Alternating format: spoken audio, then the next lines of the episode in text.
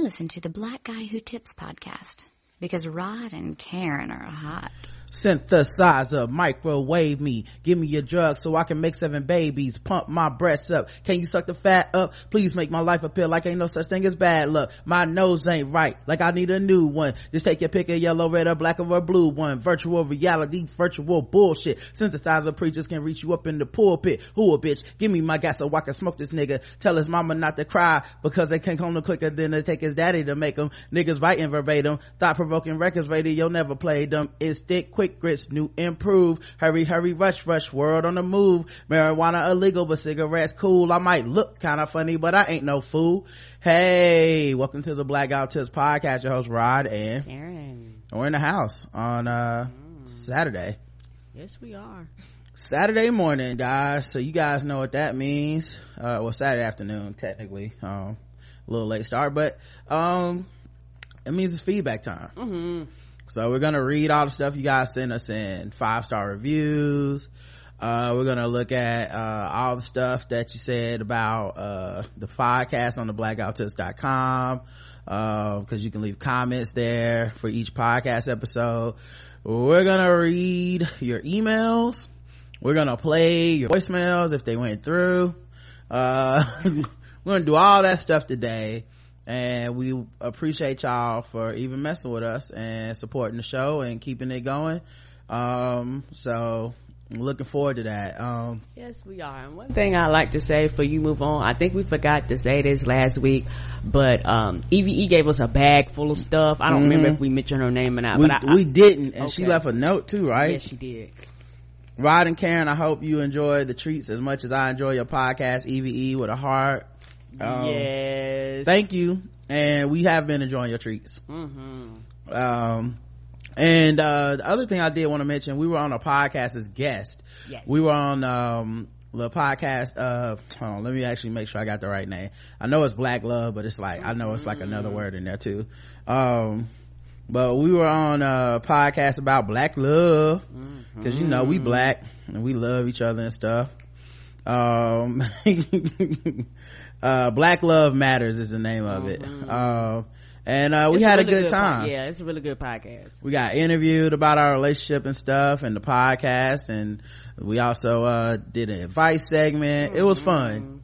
Y'all go check them out. All right, let's uh actually give props to the people that took the time out uh to donate to the show, because you know without them uh we wouldn't be uh living life this fabulous. Okay, guys, uh so let me play my donation song. I dedicate this song to recession, depression, and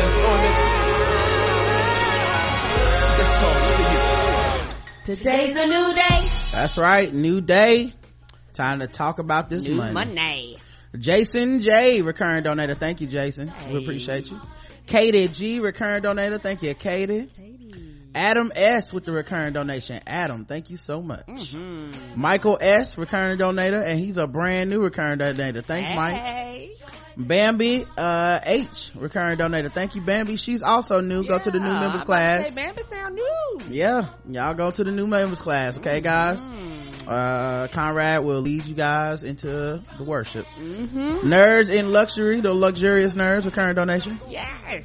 Asia D, yes, Asia D, recurring donator. Mm-hmm. Tanya D, Latanya D, recurring donator. Latanya D.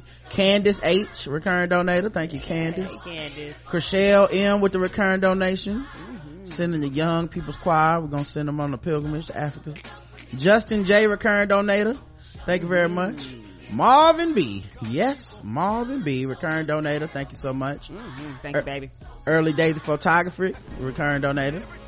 K M, I think this must that was new too. I think. Yeah, I don't remember that name either. Yeah. uh Nicole F, recurring donator.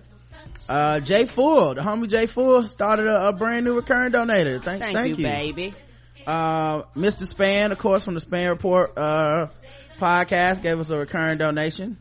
uh Andy S hit us with the recurring donation. Thank you very much, Andy. Thank you, Andy. Corey B, recurring donator. Thank you, Corey. Mm-hmm. Stefan H, recurring donator. Mary H, recurring donator. Man, it's only been a week, y'all I came know. through. Omot A recurring donor. I'm pretty sure that's new. Mm-hmm. A lot of new people today. Janine R recurring donator. Thank you, Janine. Patrick D recurring donator. We appreciate you, Patrick. Hey, baby. Alexander M recurring donator. Thank you so much. Uh, Eric M recurring donator. Attitude check. Bronco Pride. Correct. Waste Bees by Sewer recurring donator. Donator, I mean. Uh, Michael Irvin, Playmaker recurring donator. Jasmine A recurring donator, and she's also brand new. Got a one-time donation from Kenneth C, who writes, sorry I had to miss NegroCon, but we really enjoy hearing the live show recording and the recap. I put my friend Ali onto the Black Guy Who Tips in the last few months, and he's hooked. He loves the show, and so do I. Oh, be touched. Thanks, man. Oh, thank you, baby. Appreciate you, be touched. Mm-hmm. Uh, Tyrone M, recurring donator. Thank you so much. Thank you. Jason F, recurring donator. Thank you, Jason. Mm-hmm. Terry W, recurring donator, and that's all, but good grief, those a lot of people, right? Yeah. We was gone for two weeks, and we ain't take that long to read them. Woo. So much better when you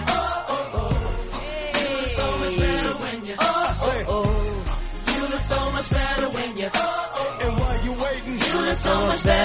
and while you praying you look so much better when you look in the mirror you look so much better when you always remember you look so much better when you smile. I can't explain, fell from heaven like a shower, difficulties like now, this is what I do, I smile. All right, all right. Let's talk about the five-star reviews you guys left us. Those are our faves, okay? Um, so, yeah, Joe Sofla, I guess South Florida, says, one of my favorites, five stars, Black Guy Who Tips is one of those must-listen podcasts, and I have lots of podcasts in my feed. Rod and Karen are amazing and bring their sense of humor to discussions about various topics. Game of Thrones or Walking Dead fans need to check out their episode recaps, too. Thank you. Thank you, baby. R V A Girl says, I got five on it. Hey. Five stars. Ever since subscribing to this podcast at the end of last year, I've been absolutely obsessed and always listen to the new episodes as soon as they pop up on my phone. I know it's not easy, but y'all always keep it effervescent, intelligent, and I'm always singing along while trying to chuckle quietly at my desk. Oh, thank you. Thank you. And we appreciate you listening and supporting. We do. Don't forget, if you're not from the U S, if you're in another country, if you're in Canada, Mexico, Guam, I don't know, all the other countries that's not the content, the, the, the actual fifty states of the United States, mm.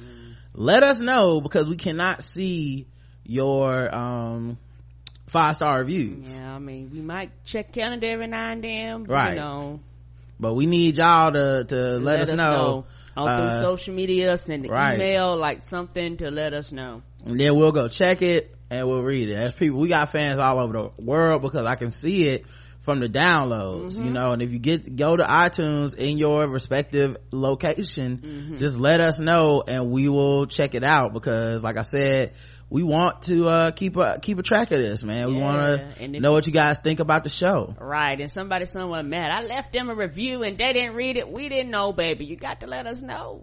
Yeah, like there's so many countries that I can't check them all, mm-hmm. um you know, but if you're like in somewhere in Africa, one of those, if you're in Ghana and you leave us a five-star review, yeah, let yeah. us know. We I will read your review. In Australia, let us know, because we mm-hmm. don't get that either. We absolutely will, we'll, we'll check this shit out. So all right, uh let's go ahead and get into the other reviews from Stitcher. I think we got one uh new review on Stitcher. Where did I put that? Here we go. uh Akim says, great show, five stars. It's Akim. I'm a long-time listener. I mean, Akeem, sorry, Akeem. It's Akeem, a long-time listener, and I'm overdue for a review. I'm just here to say that Hot Ninja cover is pure flames. Keep up the great work. Oh, so some people do like the covers. Okay, cool. All right. Thank you. You're the reason that we keep it going, because people like you, um, you know, that really appreciate what we do. Mm-hmm. Mm-hmm. Uh, all right, let's see. Uh, we had feedback show fourteen sixty-nine, which was NegroCon twenty seventeen recap, uh the first ever NegroCon. Yes, sir. Uh y'all did leave some comments. Let me check out what y'all had to say about this. Um we got four comments. Oh wait, I'm on the wrong page. We got four comments. Uh, first we got Falcons Diva, who says, I love the detailed recap of NegroCon and your experience flying first class. LOL at poor people snacks. Your flight episode, uh, your flight examples remind me of two experiences. Back in two thousand nine, my girls and I were traveling to D C for the inauguration. We all had the status on Delta, had status on Delta, so we were able to board early and get our carry-ons in the overhead bin. My girl's bag was in the bin across from me, but she was a few rows back. The older, this older white guy gets on, decides to put his laptop in the same bin with her bag. He shifts her bag around, about to put his laptop in. After he gets in there, he couldn't close the bin because of where he moved her bag. He then shrugged his shoulders and says under his breath something like, oh well. I looked him dead in the face, stood up, and proceeded to put my girl's bag back where it was originally. Then I put his laptop on top of her bag, but it was I wasn't very gentle with it. He kept saying, be careful, and I ignored him. After I sat right. down, he got up and placed his laptop under the seat in front of him, where that mofo should have been in the first place. Right. I was not to be, it was, I was not to be messed with, as we were going to see our black president take office. Uh, secondly, on my recent trip to Abu Dhabi, girl, you be globetrotting. Mm-hmm. What you doing in the, you got the, uh, plane in your bio on Instagram, Falcons Diva? Let me find I'm out. I'm mad. Uh, your passport probably full. Right? uh I had uh economy comfort seats overseas. This class had the same priority as first class, so everybody started getting in line to get on the plane, and rude folks were cutting in front of me. I was cool because all I had was my backpack, so if there was no more overhead space, I could easily put it under the seat. So all these folks rushed aboard before me, but we realized that we had to take a shuttle from the terminal to the plane. Everyone's getting on the first shuttle, and I see a guy waving folks to the second shuttle, so I head down there. He thanked me for coming, and I get a prime seat near the door. Mind you, I was stand, it was standing room only on the first shuttle. Well, the second shuttle actually left before the first shuttle. Guess who was the first aboard the plane? Yeah, girl. I was looking, ah! I was looking real smug at those folks that kept cutting in front of me at the gate. I'm headed to D C in August to see the museum. I already know I'm not going to make it all the way through in one visit, but I'm definitely making it to the restaurant. As an Aggie, I must see the huge picture of Greensboro for, of the Greensboro for my first trip. Ah, okay. Yeah. They had those, they had them in there several times, but I've also seen that picture before. But yeah, man, it, white people crazy. It really should be called the White People Ain't Shit Museum. Um, Jay Full says, hearing the NegroCon recaps all after across the participating shows made my heart so full. I've been listening to Black Guy Who Tips since episode ten or so, and y'all were my gateway drug to podcast. Y'all set the bar so high that I often find it hard to get interested in other podcasts that aren't consistent or just seem to be going through the motions. While y'all were away, I discovered that my student discount Tidal plug had expired, and I was paying the full twenty for the hi-fi. Yo, me too though, but but I like the hi-fi. Dog. I do too. I like the hi-fi. I like the hi-fi. It's worth every dime. It's so crystal clear. I I, I'm not even a, a music nerd like that, but I can definitely tell no, the fucking difference. Yes, you, especially if you're in your vehicle. Mm-hmm. Like if you're in your car, you'll be like, God damn, I didn't know it's a little light flute that blew five seconds into the song. Where the fuck that come from? Right. I mean, this song twenty years. If I have a, a choice between something on Spotify or something on Tidal, I listen to it on Tidal. The only thing I, the only thing that I would say for Tidal that's a little like, and you can't share your playlist, I don't think. Oh, like I, I can that. share it on social media, but like I don't know if you can f- oh wait I don't actually know if that's true. I think you, because I've created playlists, I just never shared them.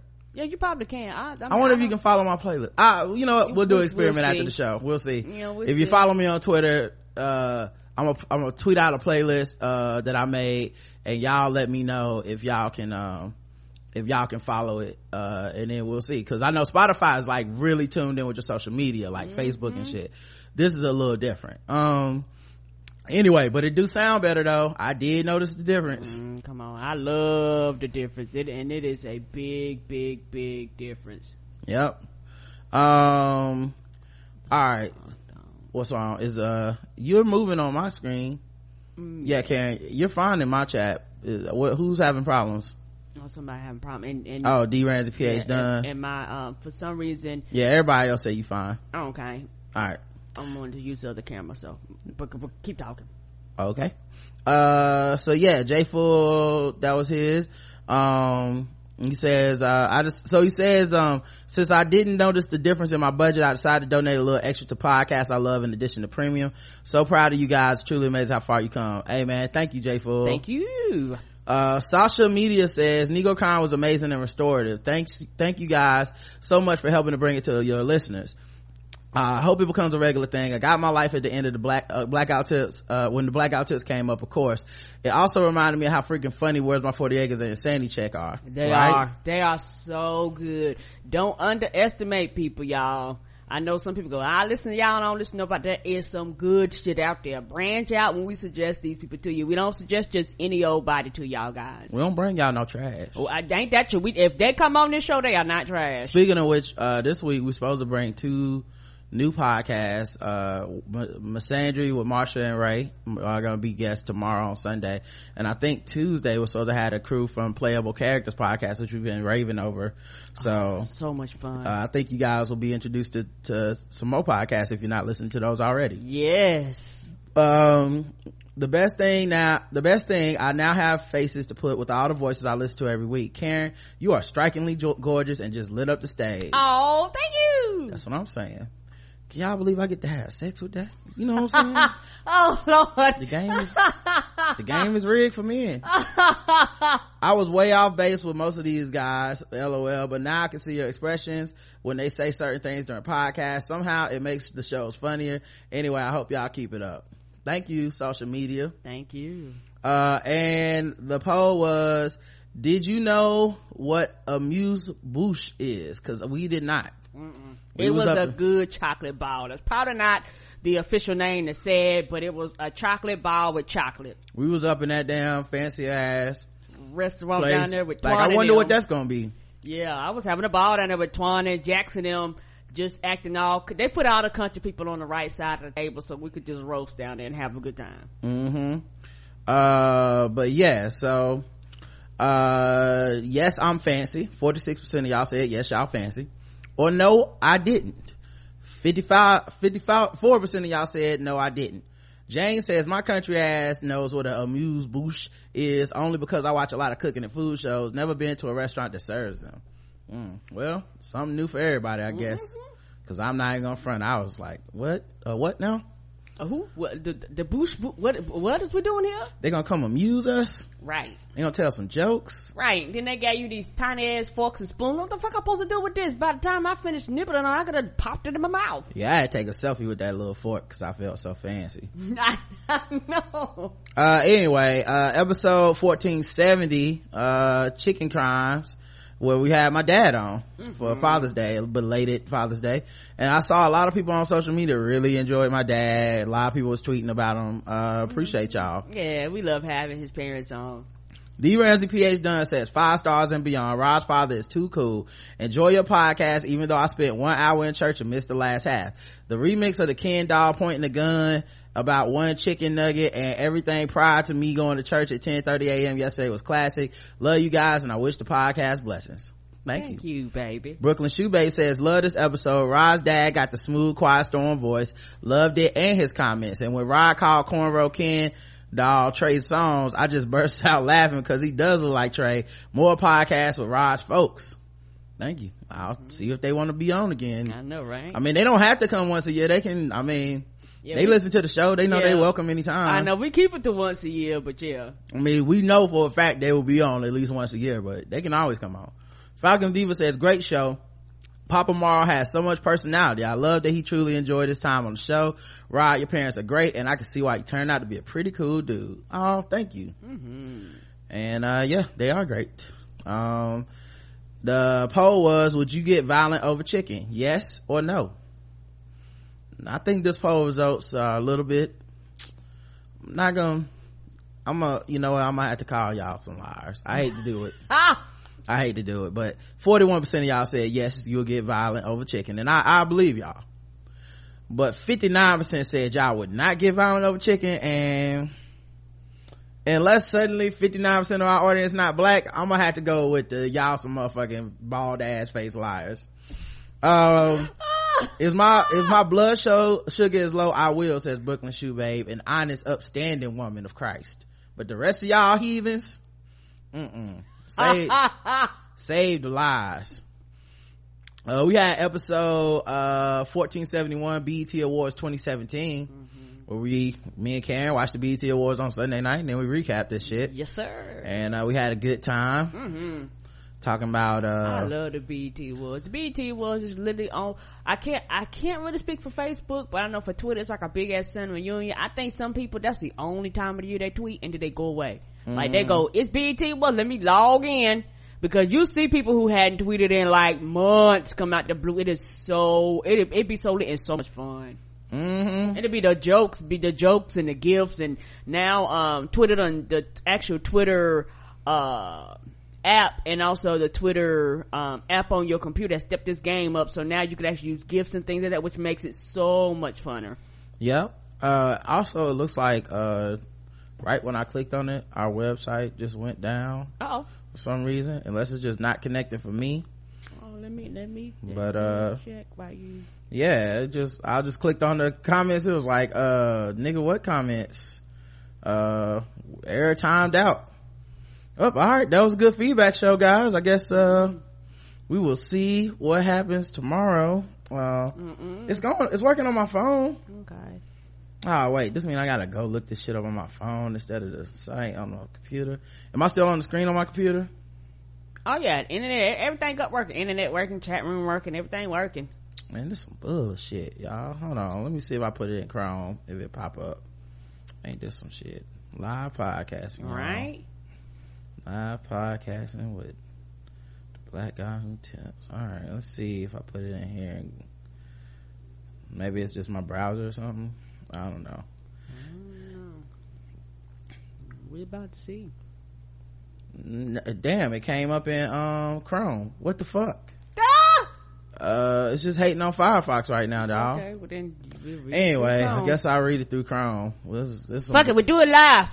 Uh, I'll go on record as this being some bullshit though, because come on, I didn't do anything in Firefox. I'm gonna close Firefox, try to open back up, but I didn't do anything wrong in Firefox. It just was like fuck it. Um anyway, here's the comments. uh uh right uh hi Karen and Karen. This is from Rigo. Hi Karen and Karen's husband, I love you. Hey, both baby, I love you both. Thank you. On Bruno Mars, there's been a lot of discussion as to how his per- pe- uh person of color P O C background of being Hawaiian Filipino identifies identifies him as non-black, but the problem with that argument is that it completely ignores his Puerto Rican roots. Historically, Puerto Rico has an indigenous population until it was invaded by European settler Christopher Columbus, which led to slaves being brought to the island. There's been a lot going on politically since that time, but eventually Puerto Rico would go on to pass a one drop rule.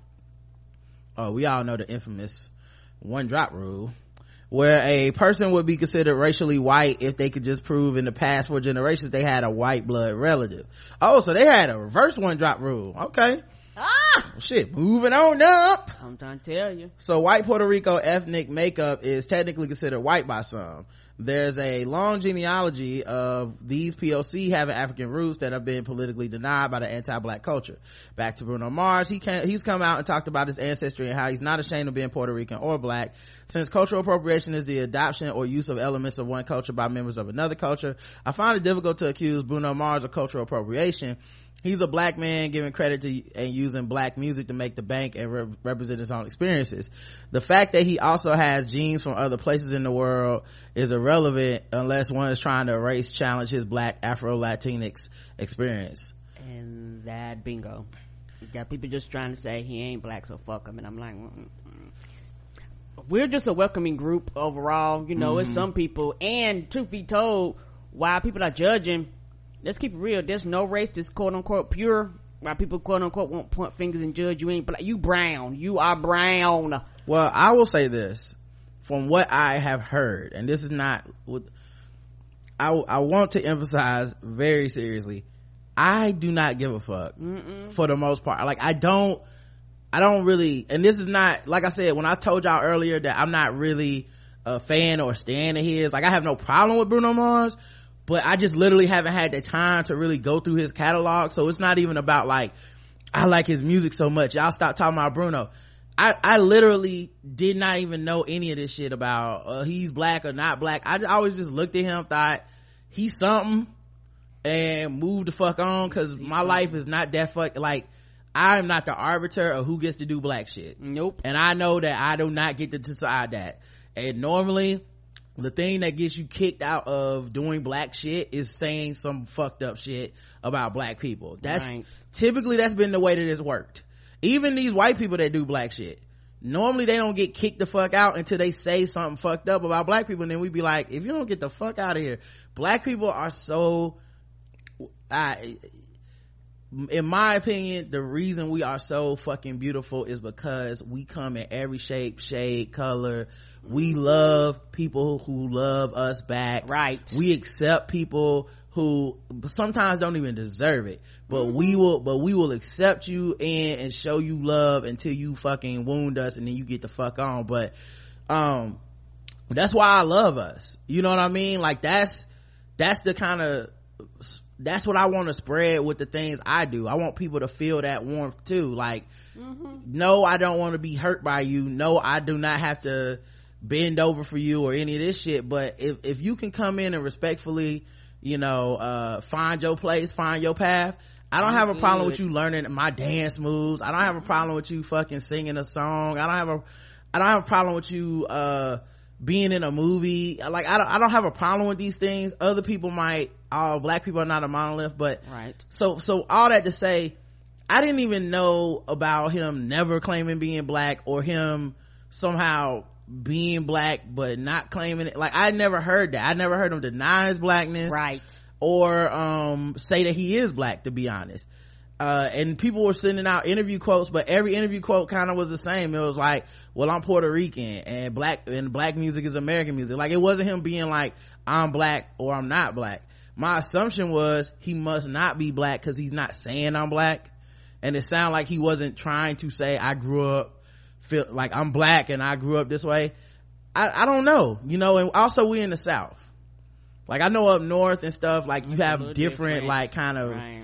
cultural or ethnic uh diversity in in some, like, especially like New York City and mm-hmm. shit. Like, you might have like, oh, that is the Cuban part of our city, this is right. the Mexican part of our we city, this is the China, this is China part part of our city, this is a, this is Japan part of our city. Listen, Koreatown, we don't really have that here. So I, my experience isn't one of, um, oh, well, that's different. To, to down here in the South, it's basically white, black, and other. Yeah, that that's how it's divided. Right, and to be honest, if you ain't white, then you kind of with us. That's, that's whether, how whether, I view it. Whether now. You want to be or not. Not saying that mm-mm. some motherfuckers don't want to be with us, but the the reality of it is they ain't fucking with you if you ain't white. Right. You. Now, the the big ass difference is up north, they're very permissive with the idea of like, uh, you can be, uh, Cuban and from the Bronx and say nigga, you can be Puerto Rican, you can say nigga, you could be Latino and say nigga. Like, that's just something. Like, I'm Dominican and I say nigga, but I'm not black, you know. Like, there that's a thing that that they do up there that we don't do down here. Mm-hmm. Like, if you say nigga, you better be fucking black. Um and that's pretty much the litmus test, right? Like, yep, that's now treated across the board to everybody. Right, so it's a little bit different. All I'm saying is that the lines are so fucking different that it never bothered me or stuck out to me that Bruno Mars's work, like, I always just like, yeah, he he doing black shit, he doing black music, but he obviously appreciates uh, the culture. Like, it's not uh it doesn't feel exploitative, and that's what this cultural appropriation shit comes down to for a lot of people, is feelings. Some people just don't feel that he should get a pass, some people feel that he should, and that's the end, you know, because black people are the arbiters of this shit. If enough black people are cool with it, then then it's cool, you know, regardless of how you feel, regardless of how you talk down to other people about it or talk up to other people about it. If the culture has decided we don't got a problem with this dude, that's just how it's gonna be. Mm-hmm. You know, and you're, and you're free to voice your opinion to the opposite, the same way that woman was free to talk about Serena Williams. If you want to have an unpopular black opinion, th- that's fine. But yeah, Bruno is just not the hill to die on for a lot of people. And I don't, mm-hmm. and like I said, all that to go back to, I don't know his roots. I've heard conflicting stories about his roots. I also don't care. Correct. I'm sorry, were you going to say something? Mm. Okay. Anonymous says, I agree with Rigo. I haven't had cable for about three years now, but I always watched the B E T Awards and B E T Hip Hop Awards. I enjoyed them because they were filled with acts I knew and liked, and uh, uh unlike the Grammys from the nineteen eighties to the ni- and nineteen nineties. Uh, before the B E T Awards, I had the Soul Train Awards. I enjoy the B E T Awards recap. You both are always funny and on point, smiley face. I was glad to hear that they also did a tribute to George Michael. I remember the controversy when he was nominated for a Soul Train Award in the late the eighties. I feel like George Michael was always making soulful R and B music, the same with Culture Club and Sam Smith. Like you said, Rod, what's great about us is we can accept others and welcome, welcome them in. Yeah, and I don't want to lose that. Mm-mm. And I don't care what nobody say. George Michael was lit. Like, his songs go and they jam, and black people love that shit, and you can't erase that. Yeah, I don't find any strength in imitating white people's ability to ostracize people because they don't look like you. Right. I don't find any, so I will not be claiming that part of whiteness or that mentality. Like, that's fine for certain people in certain spaces. I could understand it if it's like, we need to protect this, or we like we want to have a conference and we want black only black people to be at. If that's something you want to do, that's fine. But the idea of being like all music that black people have been done is only something black people can do, nah, fuck that. I'm not with that. You know what I mean? Innovation and and the way we affect the world is just part of what what we have to deal with. And mm-hmm. and and also it sucks, but people that don't understand trying to step in and manipulate the culture, we're gonna have to deal with that too. And if we don't fuck with them, general consensus will it will stop. Like, the general consensus is, if you get enough people that don't fuck with you, it always comes to an end. Vanilla Vanilla Ice, Iggy, um um Informer, that nigga Snow, like uh shit, even Timberlake shit, like it like it just, he had to go back to like, let me do some white shit, because it also, he eroded all his goodwill. Like, it, it happens, dog. When people start fucking with you, that's the that's the rule. But yeah, there's no, it, it's a messy rule. There's no there's no one thing. There's no like, well, let's keep this guy out, let's keep that guy out. It just feel it's just how people feel about you. And I respect black people enough to say our feelings are valid. So if they if black people don't have a problem with Bruno Mars in general, I don't have a problem with Bruno Mars in general. Mm-mm. um Lisa W says, cultural appropriation is a non-starter for me. I just can't get worked up about it, but that's just me. I have re- friends and relatives that get heated, and they have every right. You feel what you feel, but once your art is out in the world, especially music, it belongs to everyone, in my yes. opinion. Right. Hurt and angry Mary is the best Mary. That may be selfish, but it's true. I disappeared down the K-pop black hole a couple years ago, and I'm still there. Thanks for the constantly great shows. Oh, K-pop is flames. It is flames, but nah, you don't make an argument about some appropriation. No. That yeah. that might be where it should start, but I, even then, I was I was literally in the motherfucking, um, God, Soul Food. I was in Soul Food in, in the restaurant and jamming my motherfucking ass off to them Korean gangsters, so. I was partying. They had a, a video of uh, Naruto where they had. Well, that wasn't K-pop. Okay. That was just, it was Kid, Kendrick Lamar's Rigor Mortis, and they just put Naruto uh, animation to the beat. Which, like, it wasn't really neat. Yeah, that wasn't K-pop. By K-pop, I mean like uh oh, like the videos we were seeing. Yeah, yeah, I mean, yeah, and but we was looking like K-pop gangster rap, like whatever the fuck they oh, had yeah. on. It wasn't just some old like mm. it's it's seven. It wasn't girls, girls or guys. Like, they had women that were rapping too, but it wasn't like seven uh teenage looking Asian okay. people dancing in a circle. Like, no, this mm-hmm. shit was it was no N Sync. Like, these motherfuckers mm. look like the like like you hop in the wrong neighborhood and you get you, robbed you by them by them up. Korean people, and you be like, what the fuck happened? They look at you like you don't belong here. Right. They be like, uh I don't know what you thought this was, but we got but, gangsters over here too. Come on. Uh but yeah, I was like, this probably appropriation, but it didn't bother me. I don't know. I, I just don't have a problem with it. And it's really huge over there. Like, a lot of times Americans have a tendency to ignore shit that's not in America, but yeah, that is very popular over there. Yeah, I just, like I said, I don't have, um, you know, I, I don't have a lot of whatever. Like, I, I understand if I was in a, if I was in there and I saw some other black person being like, this is some bullshit, I'd be like, I, I feel you, but it just ain't like that for me. And I'm not gonna lie to for y'all. Like, I don't get mad when I see it. it it really takes some egregious shit for me to get mad. Same here. Max says, honestly, I didn't realize Bruno wasn't black until recently, so this whole appropriation conversation caught me off guard. Uh, Confucius says, great B E T Awards recap, y'all. The new edition tribute was a highlight of the night. People can say what they want, but when it comes to tributes, B E T gets it right. My man Ralph Tresvant was out here looking like the uncle that be massaging women on Facebook, messaging women on Facebook, like, hey, hey, baby girl. And Bobby with that damn fur uh, is an old nigga goes. Sidebar, you never seen Ralph and Montel Williams in the same place. Stay woke. Oh shit now. That's a good point. Ah! Really Dark Knight says, I might be able to get down with the cultural appropriation conversation if I knew what the rules were. As I see it, if you like the artist, then it's fine. If you don't, they can go fuck themselves. I, I, that's, and I'll look aside, I think that's how most people treat it. I really do feel like that's the, you, you just stumbled on the, the real. Yes. Bruno Mars is jamming, so I fucks with that dude. I guess I don't have the time and energy to fight about what I get down with. Come on. Don't like the most, don't like most of these YouTube remix videos, Karen's evil husband. Uh, ah! First of all, they're called acoustic covers.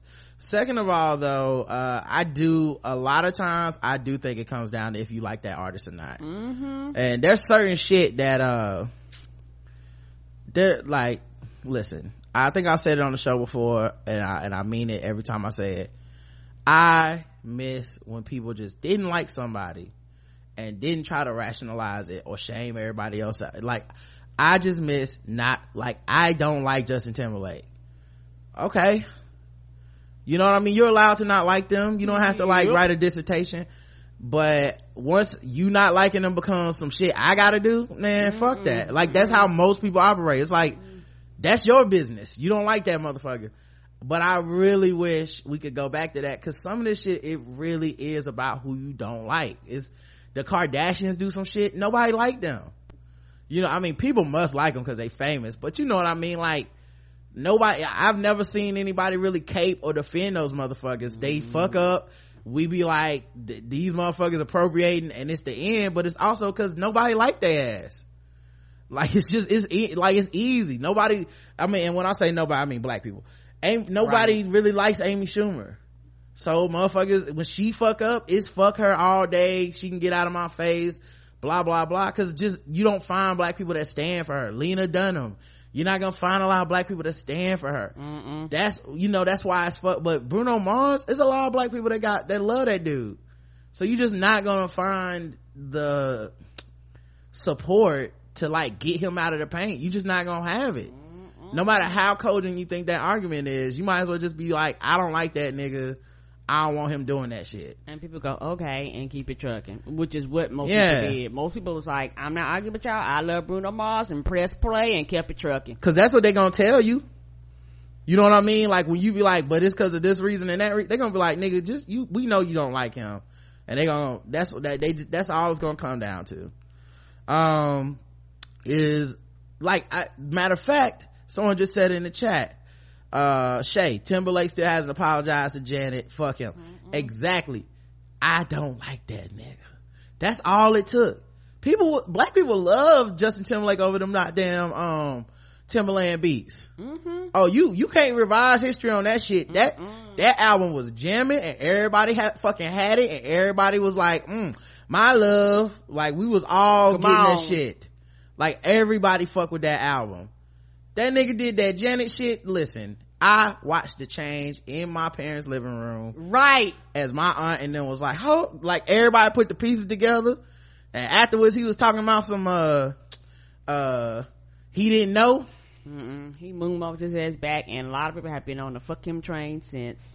You ain't know, bro. Mm-mm. It's only, what, what would even matter about the show if you was pulling off a piece of her outfit and there wasn't no titty under there?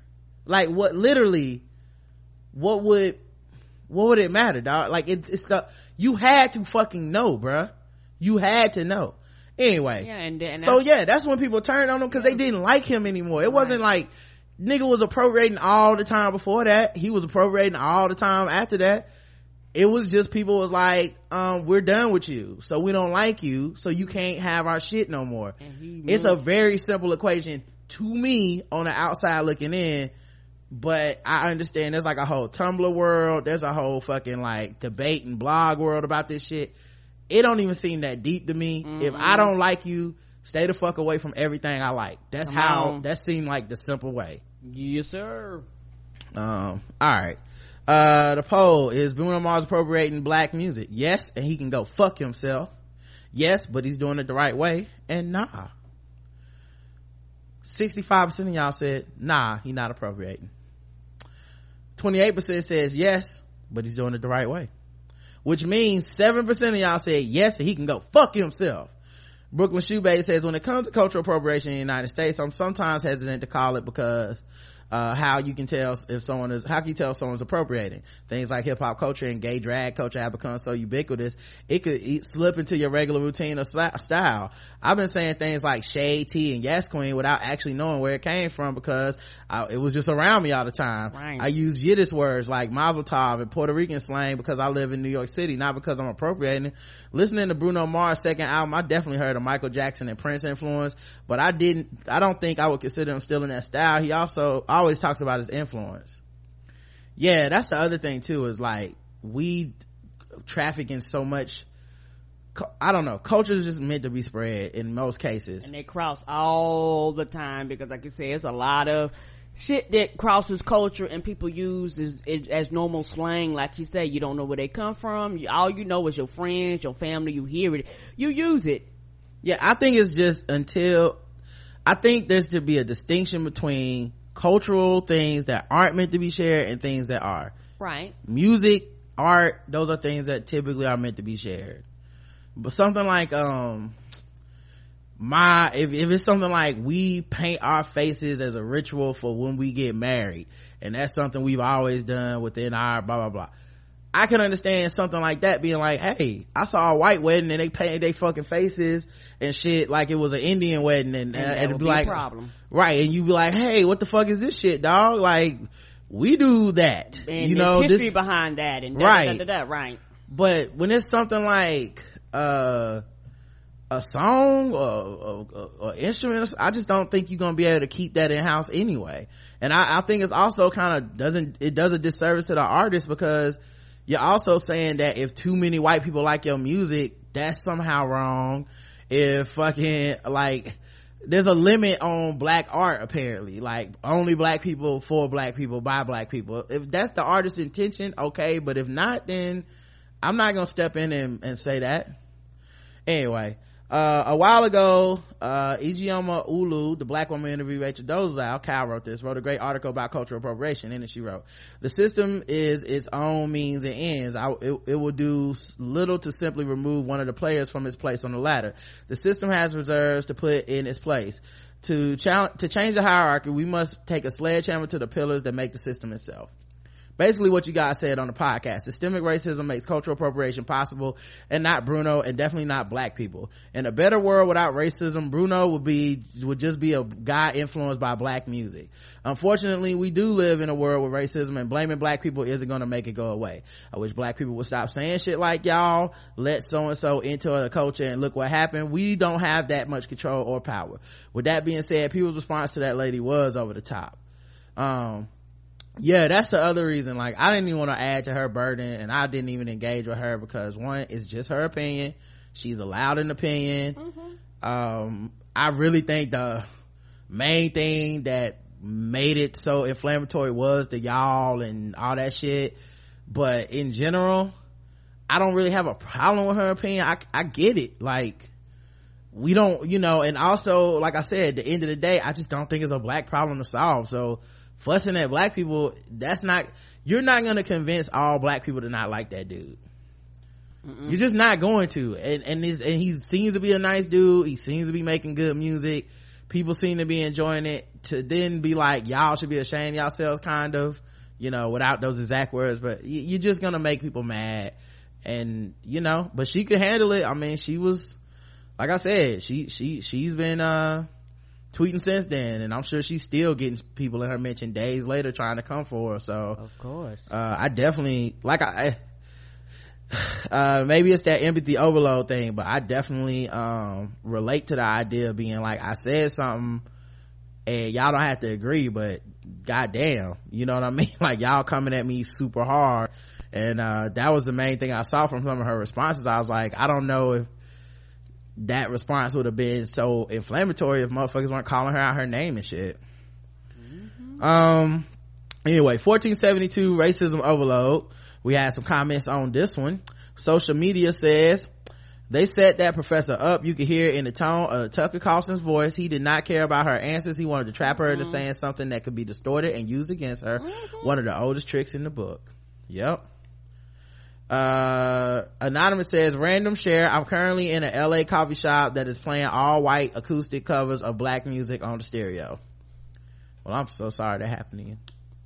I just heard a white dude belt out Kanye's ultralight beam. Seriously, I wanted to scream. Satire is real life now and I'm shook. Rod, you tried to prepare us for this, but we ain't ready. I tried.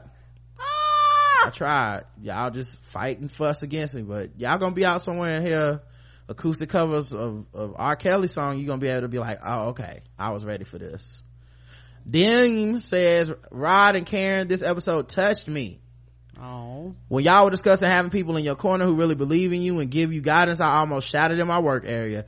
I haven't had the time to leave replies and comments like I need to, but I had to thank you for your conversation. Love y'all. Oh, thank, thank you, Dean. Baby. Falcons Diva says, yes, this episode was a lot. If I was home, I would have had to watch a few episodes of Golden Girl after after to get my mind right. Yeah, racism overload was it was a lot that day. Mm-hmm. Really Dark Knight says, about that professor that went on Fox News, did she say anything that wasn't true? No, but I will never understand any black person wanting to go on and debate anything on Fox News. We all know what it is. Well, that is true. Like, I real talk, I hate to blame the victim because I really don't think she should have got fired, but mm-hmm. also nothing good comes of a black person going on Fox News unless you some type of coon. It ain't gonna go well for you. Mm-mm. They just gonna talk over you and act stupid and troll your mentions on Twitter and all that shit. Come on. Should that professor have been fired for her comments? No, she wasn't out of line, or yes, she went too far. Only one person thought she went too far. ninety-seven percent of y'all got some goddamn sense. Um, all right. And lastly, it was fourteen seventy-three Quick and Dirty, the one we only had like an hour and some change to record an episode. Mm-hmm. um and uh we talked about a bunch of stuff. Uh we had three comments. D Ramsey P H Dunn says, I love the title, Quick and Dirty, need that on the shirt, five stars. Clarence says, damn, I love the show art that's be- being put on a uh that's being put on the front of these episodes. Can't wait to see uh what you have next in line. Well, uh right now um those are the only two contributions, except for uh we also have one for the premium that I maybe I'll put that on this one or something. Mm-hmm. But uh, it's also like the Coming to America theme, uh which was uh beautiful. And then of course we had um the first joint from uh Simeon, uh which was dope as well. Like uh and like I said, I want to hit them back and uh see if we can, like, you know, uh use those, because mm-hmm. um they're so good. Yeah, Tabitha uh is the uh who is the person that that designed this logo that you saw on um episode fourteen seventy-three. Mm-hmm. And I'll put the premium one on this one, but uh yeah, man, it's it just we, yeah, we, we got, got some talented some, yeah, fans. We do, we got some real talented fans. And all jokes aside, all, we just need the downloads. There's a lot more people out there. I don't know if they scared or or what, uh but you know, you send them in, y'all, we'll look at them. Mm-hmm. Um all right, so uh Casey says the cover art is everything. uh, Cassie says uh all right, we appreciate that. And the poll was, would you help a lost child if you knew it would mean you were going to get beaten up? Nope, I'm good, or yes. Forty-two percent said yes and fifty-eight percent said nope, I'm good. Oh, they good, huh? They don't want to take that ass whooping for helping that baby. I don't know, man, that's a tough one. It's like, yeah, cause I, maybe I, if I knew the kid would be okay, may, maybe mm-mm. Mm-mm. Yeah, that, that's a tough one, because you're talking about like a little small child, and the the thing is, it's like you just never know who you're dealing with. And it's one of those things where uh for me, I'd have been okay. I probably would have did what that person did at first, and then when I seen them cutting the food, I'd be like, oh, you know what, I do want to press charges. Mm-hmm. I that like that would have been me. I'd have been willing to take that chance. Then when I seen y'all uh, cutting the fucking food across social media, like, in my mind, this person didn't show anything that would even make you think. And there was other people all going around saying that they was asking other people, because if this person was a predator, they would have ran off with your child. You'd have been crying on news. You just never seen your baby again. Mm-hmm. They went out of their way to help for the protection of that child, and y'all was still like, nah, they the problem. Mm-hmm. And so it will make people say, well, fuck it, I won't help. I'll just see a child wandering around and walk straight past it like it don't matter, because I don't want to deal with the consequences of a crazy ass family. Yep. Uh, I don't think I... I would, I personally would not have the heart. I know me. I would, and that's why I say I would be the first person to die in the, because I'm, I don't want to have the heart to just walk past people like that. I just, I personally can't do it. Um, and so it's just one of those things where, you know, like, do you hang around, call the police? Hey, I get, I got a child here. Even if you can tell them you down nine one one, people like that wouldn't even care. They wouldn't care who the fuck you call. You're still the problem because you have that child. So it's just one thing where, hey, it's a baby out here, and hang up and move. And then I would feel bad if I read the news or seen something about that, something happened to that child, and I know that I could have done something to protect that child. But that's just how I function. I wouldn't have the heart to just keep walking past. Yeah, I think I would just have to get beat up, man. Mm-hmm. That'd like, be an I ass whooping I would have to take that day. I just can't see myself being like, fuck that little kid. Right. But, yeah. Sad, really. Mm-hmm. I had to take that ass whooping.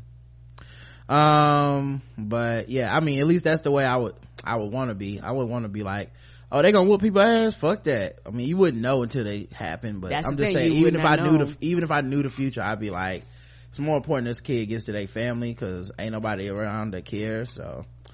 Uh, alright, let's go. We got a couple voicemails, and I, like I said, I have no idea how long these are, any of that shit, cause okay, we'll see. Voicemail be tripping lately.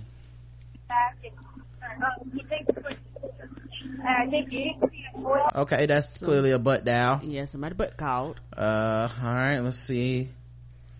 Alright, we got two of them.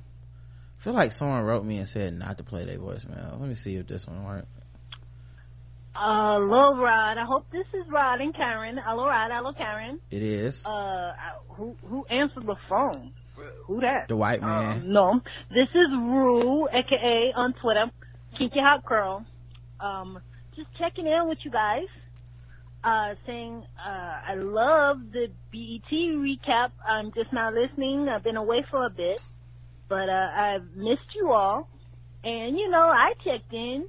Wanted to hear what you had to say after seeing the lovely cover art for this episode uh, concerning a drawn loose cigarette huh.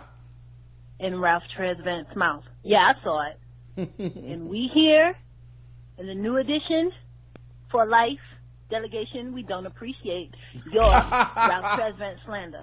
That is slander. He looked the same way he looked back in January. When all that other stuff happened, he looked the same. But did he miss a note? Did he miss a note or a footstep when he did it? No, he didn't. Don't do it, Rod. There's a... Oh, she got cut off. That's right. You made the delegation mad. She really did say don't do it, and then got cut off like Trey Songz. That would we I don't know what happened, baby. I probably that wouldn't know if the white man did that. We we don't have control of the voicemails. Yeah, uh listen. We made the delegation mad. Listen, I know what you're trying to say, but it's not gonna work. Okay? He gonna get this he gonna get these jokes. Nigga showed up looking like Eddie Kane. It just is what it is. I mean, you can't possibly want us to uh you know you can't possibly want us to act like that was all good. I, that's mm-mm. We are truth tellers on this show. The lie's not in us, okay? And you need to be strong.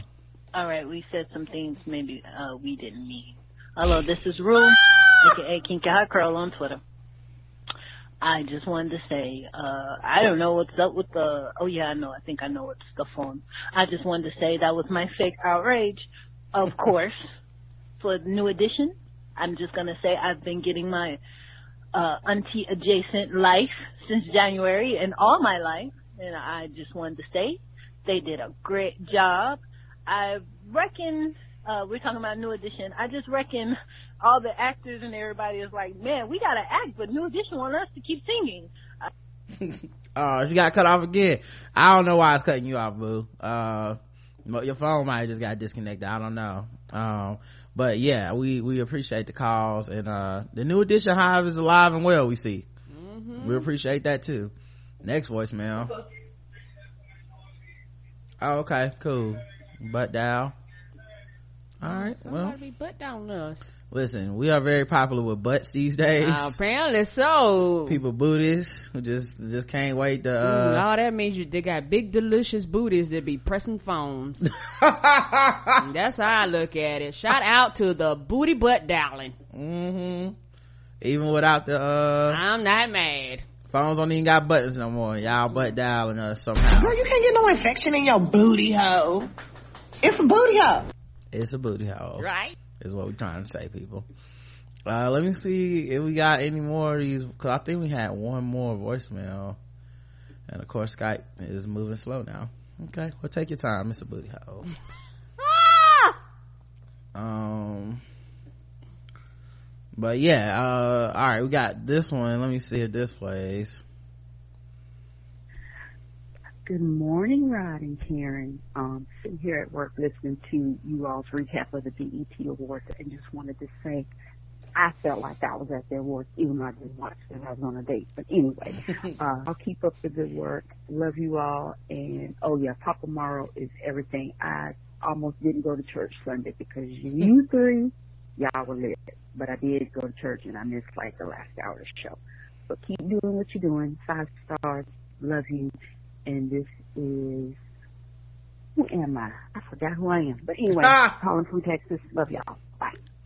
That must have been uh, D. Ramsey, P H. Dunn. But, uh, yeah, thank you for calling in, and glad you enjoyed the show. Me too. And uh, still got your Jesus on, you mm-hmm. know. Um, or whatever denomination you went to. I don't know what religion you are. But, uh, you know, still got your church in so that you could, like, wash away all the, all the sins of laughing with us that morning. Um, okay, that's everybody. Let me close out this Skype because we have some voicemails to get to as well. I mean, I'm about to say some more voicemails? No, Karen. You know I did not mean to say that. I meant some emails. Damn shame. What's going on around here these days? Uh, white people news. This is from Joshua, who says, hey Rod and Karen, I've written you I have I guess he meant have it haven't written you folks in a long while. Congratulations on NegroCon. I wish I was there, and I'm gonna try and make the next one, but I know it won't be the same.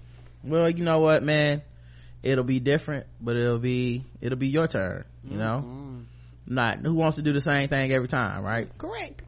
Uh who knows what'll happen at the next one. We might finally get the D C orgy popping off, you know. Ah! I'm working on some things in the background. We're gonna see if we can maybe get some hotels involved, uh get us a conference room for the orgy, something like that, maybe a suite, and it's gonna go go, go down, you know? It's gonna be very uh no condoms, of course.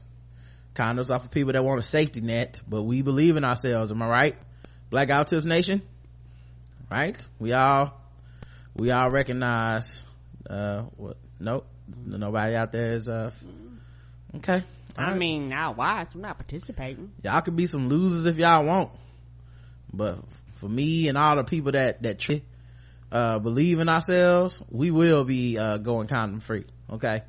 Because black people are people of the sun, and our melanin naturally rejects uh disease, which is why if you, you hang around a white person long enough on. You got some lotion over there? Oh damn, what? Yeah, I did. I, I took a shower before the shower, forgot to put some lotion on. I, I got in I was about to say, this don't sound right. How do we oh, get here? Oh. Oh, I was just about to say, I'll be giving white people cancer. I don't know what was wrong. Ooh, oh. Shout out to Gold Bond Ultimate Healing Lotion. The skin therapy lotion. Just keeping me hydrated one one squirt at a time. Um yeah, so he, he says uh but i don't but it, i know it won't be the same. The reason the title of this email is White People News is just because i i was in a bar, and I just so happened to present this to be present for this gym, and I thought of you, Rod. I wish I would have saw this before you had Bossy on, because I know she fans out uh for this artist. Laugh my ass off. I didn't catch the beginning in time, but I caught the end. Hope you can use this on the show. Other than that, love you guys, have a good one. All right, let me see if I can play this video. It's in the email, um so I'll see if I can play it, and I don't know how long it is. I'll see if I can put it on screen for y'all. All right, cool. All right, here we go. I'll just show on the screen in a couple seconds. No problem. I'm just taking time. Black ass piece of shit computer. Oh. Nobody's gonna tell me that I can. I've been lounging on the couch, turning in my stuff, turning into T V so they can teach me how to duck. Send my guests out. Notice I said nothing, that is 'cause I can't. Today I don't feel like doing it. I just want her in my name. Feel like we can let the floor to people message at the tone. Today I said I'm not doing it. Nothing at all.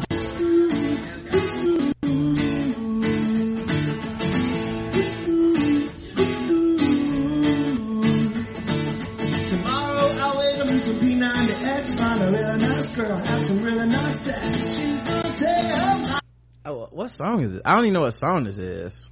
Mm-hmm. This is some Bruno Mars shit. What is Jason Derulo? Maybe I don't. What's up? P ninety X. Y'all, re- y'all recognize this this song? What song is this? This is horrible. Whistling and everything. Jesus. Got the acoustic guitar. Yeah. He well, was, they meet all the standards. I don't even know if that's. Is it, I don't even know that he's white. He might be black. I don't oh, someone know says this. Bruno Mars. Oh. Okay, yeah, like I, I told y'all before, I'm not a huge Bruno Mars fan. Sorry to disappoint, but yeah. So anyway, uh, but thanks, Josh, for ruining the show. Ah! Have a good one. Uh, uh, Chi Chi writes in, um, B E T Awards and appreciation, uh, three hearts. Uh, dearest Karen and Rod, I simply have to say how absolutely grateful I am for your podcast. I recently started a new job which requires an extensive amount of time on my laptop, fielding emails, putting out fires, and in general being creative on behalf of others. In short, I'm stressed. Uh nevertheless, I had you both by my side, especially Karen, during my first week, and I was at complete ease. Oh, Rod, I've got to give you some massive props. I have to admit that I was one of those individuals who was a bit snobby, okay, really snobby, about the B E T Awards. Not that I disparaged them online, but I always thought if they were this good, they'd be at the Grammy, right? Wrong, bitch, wrong. See Solange, Sly the Family Stone, Beyonce, Prince, Aunt Mary, Snoop, Kendrick, and even Kanye. The only arbiters of black culture we should be listening to are, number one, black people. Number two, people of color who respect the diversity, individually, individuality of the black experience. Number three, aliens. Number four, white people who respect the culture. And number five, white people en masse. Uh, for the past two years, you have opened my eyes to the beauty of black people celebrating black people. It is increasingly hard to find joy in blackness these days. Not that it doesn't exist, but with forty-five in office, we are living in perilous times. You said a word right there. I love you guys truly. Y'all are cool, my cooler older cousins who write me when I'm wrong and let me sneak a glass of cranberry vodka when my mom isn't looking. All the support and love in the world. Chi-Chi from Cleveland. Uh, P S. Miss Karen, you are looking so slim thick these days. Yes, mama. Oh, thank you. Uh, and yeah, you absolutely right, man. That, uh, and I'm like, real talk. It's, it's only a couple type of people I can't really fuck with, but people that can't never admit when they wrong, because I admit when I'm wrong, and I don't take no pride in being like, I was, I'm right. I don't give a fuck what y'all say. Like, I don't take any pride in that shit. Sometimes even when I'm right, technically, if I feel wrong, I feel it's wrong. Right. Because I know it's wrong with my energy and my, the way my spirit aligns. But, right. um, all that shit to say, uh, it's dope that people come around on stuff like that, because I feel like a lot of that stuff, Uh, I was talking to somebody last night. Um, I won't reveal their name because I don't, I don't want to bring no problems their way. But they was talking about Beyonce and how uh they really think she uh is fake and all this shit. Um and I was like, I don't one I don't think she's fake. As far as uh I think she's very guarded, and I think she's very guarded and protective of her privacy and shit like that, because she wants to present a certain image to people, and she really don't want people to know her business, and y'all never will, and we never will. Like, it just ain't like, if you a fan of Beyonce, you recognize that, like, she's still just a, a little girl from Houston and everything, but she also is not telling you her most intimate moments and secrets. Uh you got to find out through other people, and you look at the way that they invade people's privacy in the name of fame anyway. mm. she she's so far ahead of the curve compared to so many people that basically got drugged through the mud on every little thing. Like, she's found a way with the biggest focal lens on her at all times to kind of navigate this world and survive, even with scandals and all this shit. And we know they be wanting to tear her down, because look at her now. Like, especially with all this pro-black shit, you know they want to tear her down. Kaepernick can't find a job, but you know, people act like Beyonce is opportunistic and hopping on this black woke wave and shit. And I'm like, or or let's present the alternative possibility.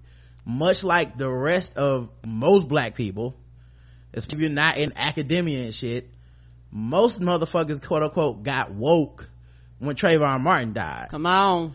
Most people didn't start really feeling that way when, when President Obama got elected. Had people kind of come back into some racial awareness and some very strong pro-black militant leanings that really had been quiet. It had not picked up a cause. It had not picked up in the streets. You didn't see all these marches. You didn't see all these organizations forming. You didn't see all this organizing and having people come out to support the organizing. That shit is fairly new. I remember when joking on Maya Angelou wasn't a big deal. Like, I remember when Living Color had David Allen Greer recurring sketch about, hey, isn't it funny, this old black woman and her poems, ha ha ha. Like, we would, that that shit wouldn't pass for now. You know what I mean? So it's like, a lot of this shit is fairly new to everybody. Right. Um, and you know, we get off on kind of judging people who are behind and judging people who are ahead and all this shit. But in general, a lot of this shit is new. She may just be in that wave too. You know, I don't think it's just necessary, cause I don't think there's any real boost to be made for a person as a pop star globally to come out and be like, also, I support black people exclusively, Black Lives Matter and all this shit. That there's actually a detriment to her dollar, not an increase. Right. So we can't sit up here and make this argument like, um you know, uh somehow she's just out here riding this wave. Well, if she was really riding the wave, she'd be out here like, uh yeah uh I'm staying out of it. I have nothing to say. If anything, all lives matter to me. Please come buy my albums. White people, don't cancel me. That's what the fuck people don't, that's what, to me, what people do. And when you hear the stories behind the scenes, because the other reason she's close and guarded is because her motherfucking, listen, I respect this woman so much. Her motherfucking product, it's, I swear to God, her and Jay-Z must write albums in the future, time travel back to the present, and put the shit out. Did y'all niggas hear anything leak about this goddamn Jay-Z album? It's like three days, maybe two or three weeks out, and he started promoting like, I got an album coming out. Everybody's like, what? The album got people on it. Like, it ain't just him. It's motherfucking like Frank Ocean on this bitch and shit. Who who knew they was working on anything? Just album come out. Bam. You know what I mean? Like, same thing with her. Like, they're protective, but it's for their brand and it works. So I don't have a problem with her. But all that shit to say that, um, I think, you know, you, you have to be, people are being protective and shit like that, um, because they have to be. And because um that's what people find, and people are finding their joy in this, you know, in, in these people that are actually entertaining us and all that shit. So anyway, it just feels like there's always this burden on the black shit, but like, that's the best shit, you know what I mean? B E T Awards is dope because it is for us. You know, I'm tired of watching these fucking award shows and feeling sad because white people chose some other shit. Right, and seeing the whole timeline cry. Like, not trying to be funny, like, I feel the pain when I see these award shows and everybody's joyful, and all of a sudden when shit comes up, you see a lot of anger and a lot of sadness and a lot of hurt. because you feel like these people that are excellent are not being awarded for their thing. It's a, it's a vicious cycle in my opinion. So I tapped out. I was like, you know what? I gotta tap out. For my own sanity, I cannot watch this. Yeah, they're not the average, average, they are not the people who get to check, uh, what is good for us. Too much of my life has been spent with me being like, oh, that's a classic album, that's a classic moment in my life, and then having to worry about whether or not some fucking white people felt the same. I don't give a fuck what they think. Oh, also, uh, just as a heads up, for this four four four album, I'm not reading any white people's reviews. I'm not having no discussions with white people about what this shit means. This is a black album for black people, uh, specifically, uh, for a lot of black men that need to like fucking grow the fuck up, and I hopefully this will make it quote unquote cool for niggas to do some very basic shit like not cheat on their wife, take care of their kids and shit like that. uh I hope it does. I don't have any negative things to say about folks with this. I think people get a little too um they they, they turn these things into like very personal discussions, right? I just think in general with this, it's a dope album, but it's a black ass album about black men and what we think and what we believe and how some of that shit is fucked up and niggas need to grow the fuck up. And uh you know, and I and no I don't think it's like this, oh my god, like oh my god he really, but listen, the things he really talked about, wow, that may be shit that, you know, other artists or uh women have talked about before.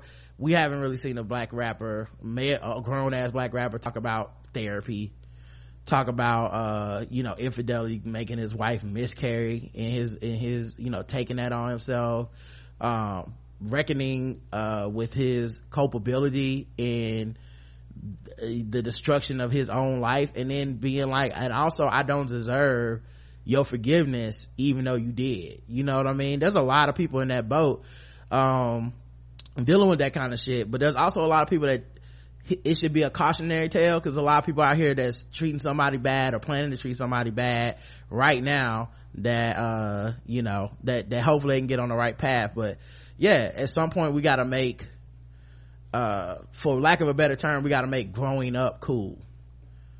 You know, Jay-Z's just one of those people that have been able to pull that off. We'll see how people receive this album. It'll take a long time to really know, but uh, and the influence it has on other art. But in general, we been needed somebody to be like, okay, so it's time to grow up. You know what I mean? We been needed somebody to do that, because too much of it is kind of like, nah, that's just the way things are. And it's like, well, wouldn't it be cool if we changed the way things are to, to the way things should be, rather than just relax all the standards and act like it's okay to just not treat your woman like shit and uh dog you know dog your family out and all that shit.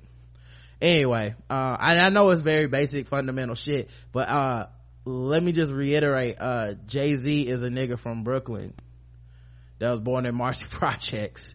uh Beyonce is a woman from uh, a little girl from Houston. I don't even know if these motherfuckers even got to go to college.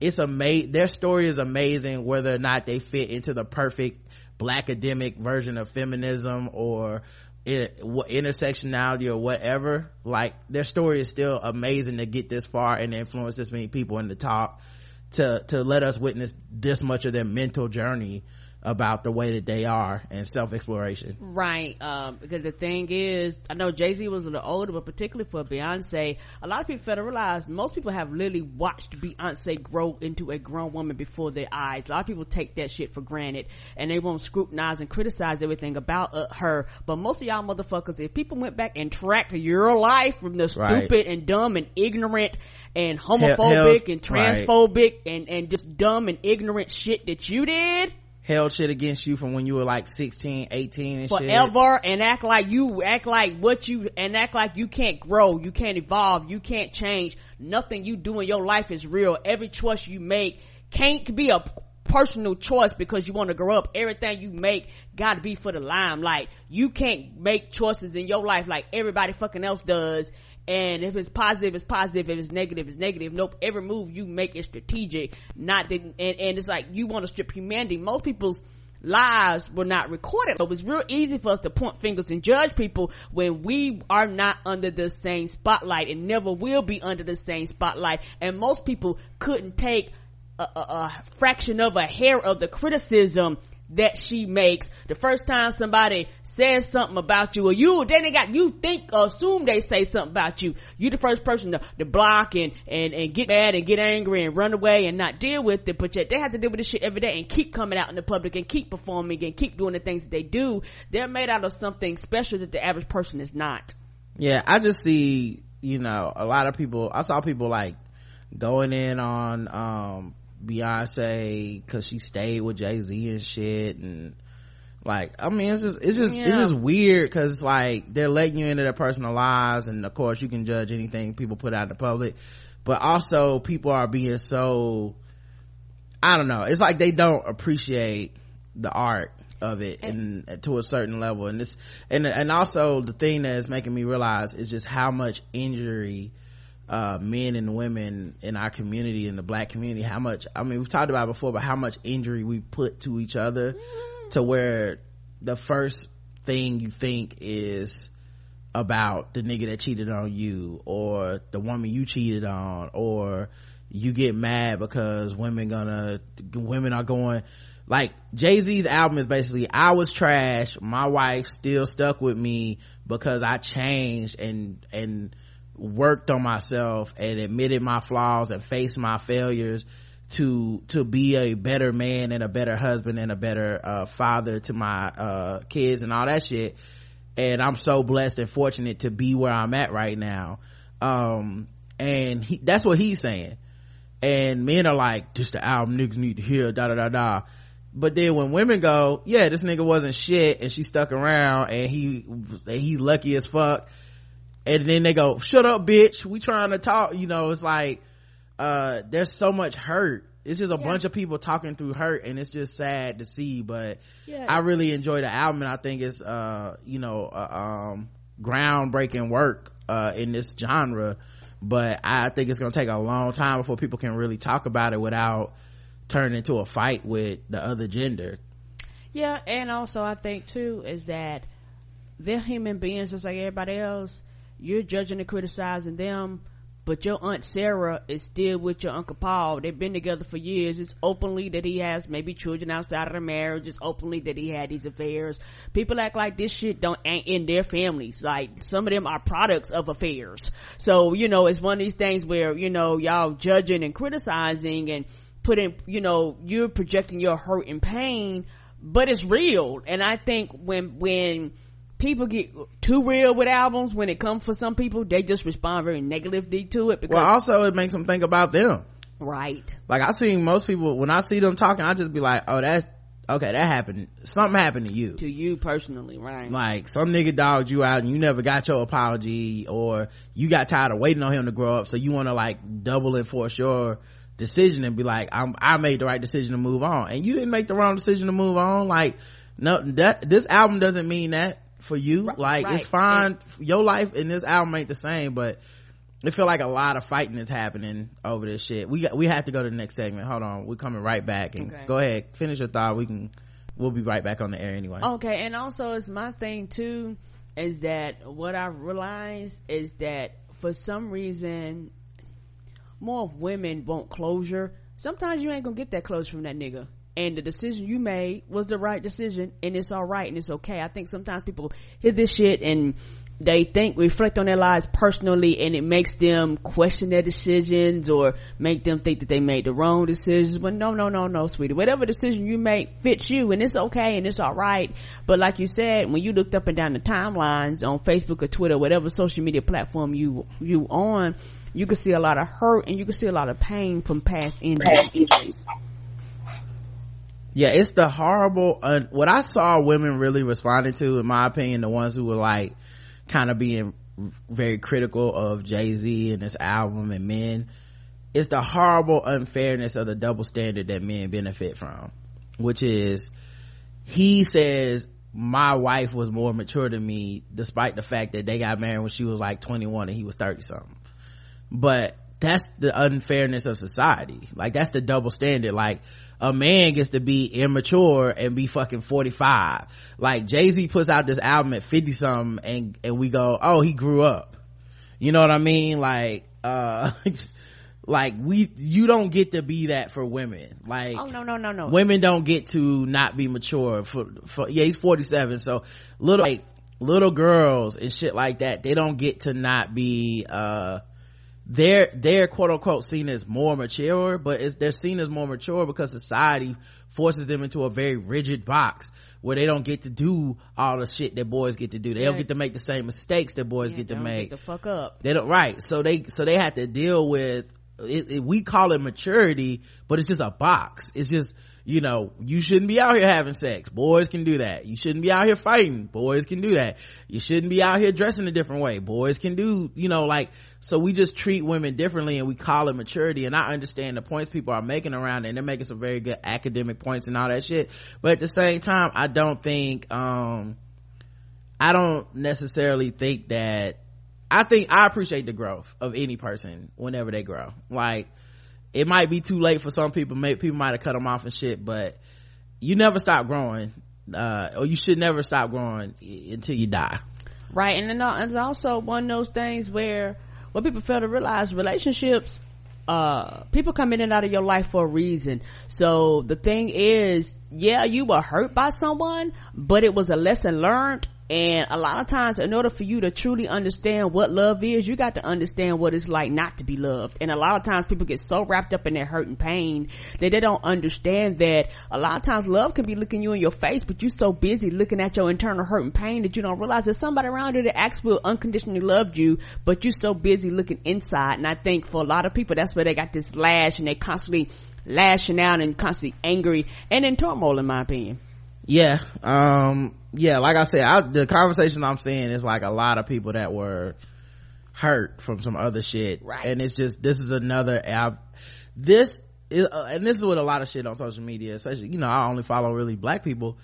Um, this was another opportunity to be black men versus black women for a lot of people. Mm-hmm. And that's, that was more important than anything else. I, I looked at it like, oh, cool, this dude's growing up, uh, he's forty-seven, but fuck it, you learn when you learn. What am I gonna say?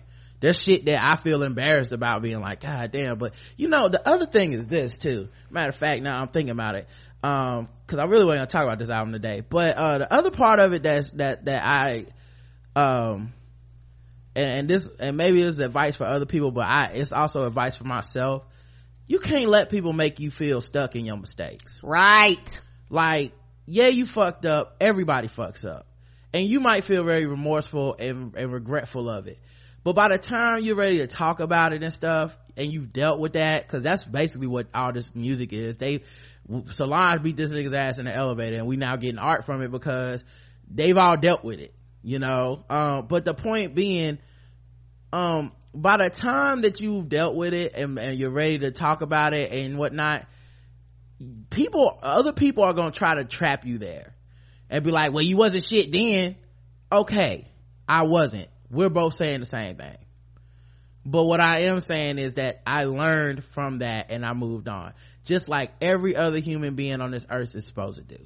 So don't let people keep you stuck, because they want you stuck in a certain place so they can stay feeling the same way about you forever. Right. So they see you stuck in that box, they gonna keep you in that box regardless of the fact that you've moved on with your life and done better. They will forever hold the one thing you did against you. I think in the internet age it's even easier because you got receipts mm-hmm. and screenshots and Wikipedia and shit, but the the truth of the matter is you can you people are going to continue to evolve whether people don't want you to or not. Right. And you have to move on, you know, from time to, like, just because I've seen people that, like, they're more focused on like, but this nigga wasn't shit, and it's like, okay, but apparently it worked out in their relationship and now they're happy. I don't what do you want what do you want to happen now? Right. There's nothing else to happen. And you know what I mean? And, it's and also it's like they feel like people didn't pay a cost. Apparently through all the stuff they're talking about, they did pay a cost. They paid a cost to keep their marriage together, whether it was therapy that they talked about, whether it was, you know, um, you know, coming up with these new rules, refocusing, rededicating on your, on your family and, and all that shit. There was a cost paid emotionally, uh, for that, to- that toll was paid to keep that family together. I don't know, like, I don't, it's not for me to say whether or not it's good for them. If they think it's good, then it's good. I don't, like, it's, that's it, you know, like, we don't get to tell other people's relationship what they can do or not do. But that, I mean, to me, it's like, you know, people are almost mad at them for working it out and telling the world, like, we went through this. But I kind of think, like, well, it's actually a little bit healthy to see something that happens very commonly in a lot of this shit. Right. A lot of people's marriages make it through infidelity and all this shit. Mm-hmm. And yet somehow we shame people for making mistakes. We shame people for staying together after a mistake is made. We like break your family up, do this, do that. And it's like, that's not a realistic thing that everybody aspires to. Some people look at that, the vows of till death do you part, and they take that shit more seriously, you know? So maybe they just decide to work it out, but it's weird for us to be mad at them for working it out. It's not like they said, and now this is a lesson for everybody. You go out and do it. Like, none of the albums, none of the music, and none of the interviews have them be like, and that's what all y'all need to do too. All of them are just like, this is a thing I went through. It was very personal to us, and this is, and we decided to talk about it because we're artists. That, and also, uh, by the time somebody presents something to you, especially something like this, they've already dealt with it. They've worked through it, a lot of the shock. I think for a lot of people, this is the quote unquote first time that they've actually accepted the reality that he did this shit. Cause I remember when the Beyonce album dropped, a lot of people was like, mm, I don't believe he did nothing. Right. You know, like, I'm just keeping it real. Like, Beyonce dropped hints all through the album. And I was like, yeah, I, I believe him. And a lot of people, nah, he couldn't do that. I think it's some shit she made up. They just putting on, they just putting on a performance. Yeah, yeah, right. yeah, yeah, yeah, yeah. Okay. Jay-Z album come out. He's like, yeah, I did that shit. And now the reality for the first time is get real to people. Cause that, cause for the first time, you're going through the emotional roller coaster that they've already been through.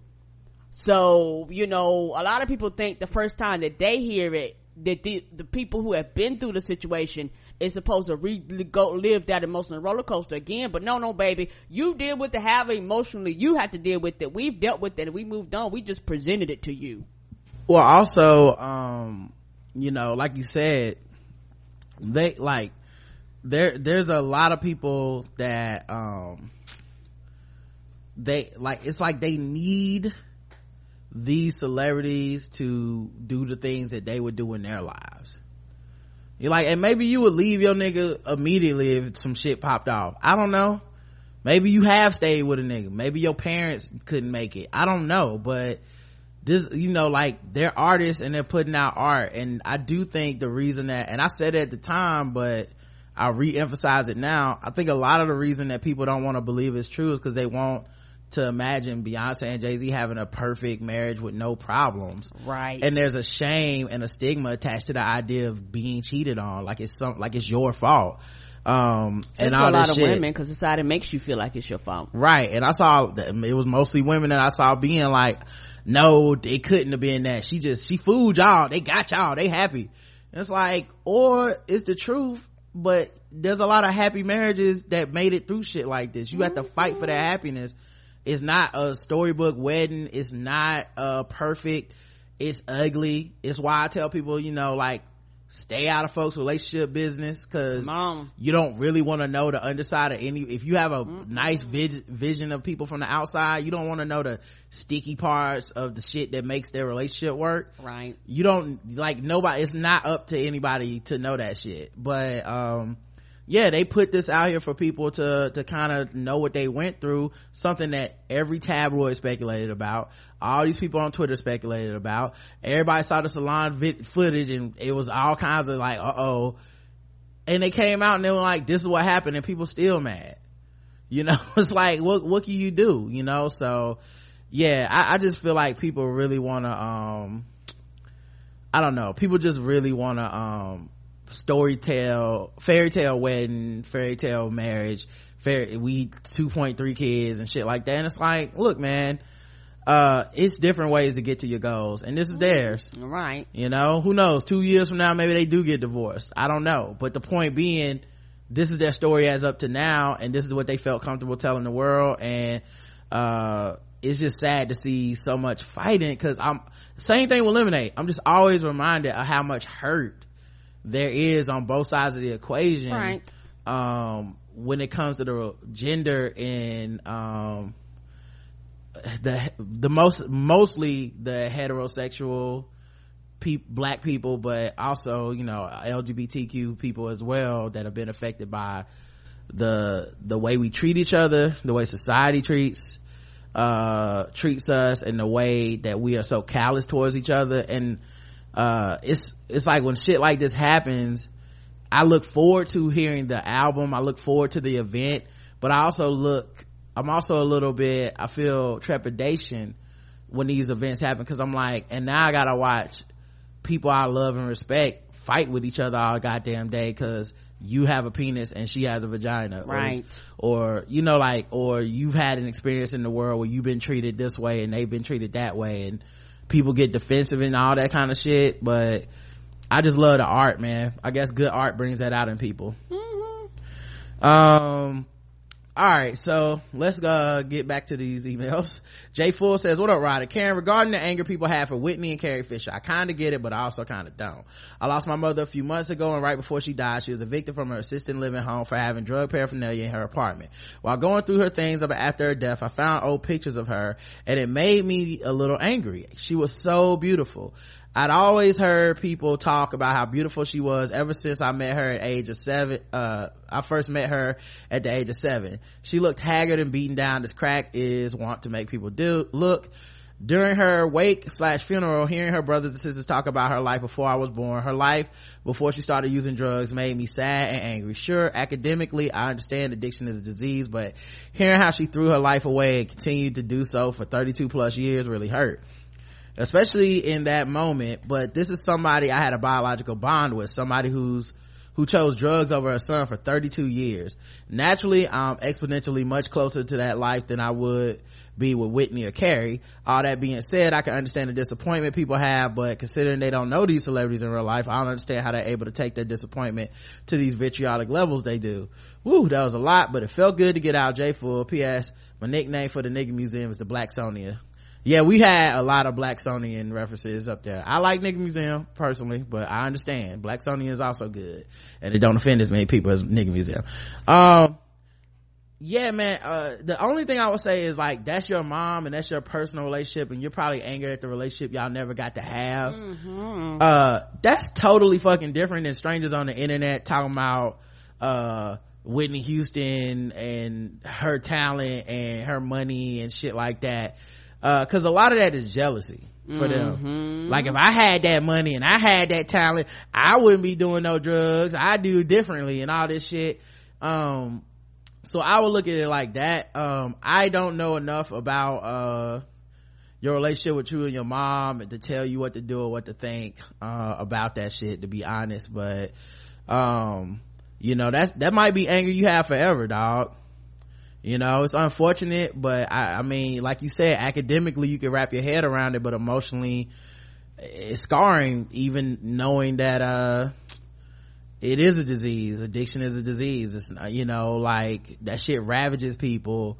Um you know, at some point it's not even really about making a choice over the life that you could have had and shit. It's just, this is what I need to be able to feel just okay. Like, that's how fucked up drugs are. Um and, and yeah, i'm sorry i'm sorry that happened, man. Rest in peace to your mom, but mm-hmm. I'm sure she's not suffering anymore.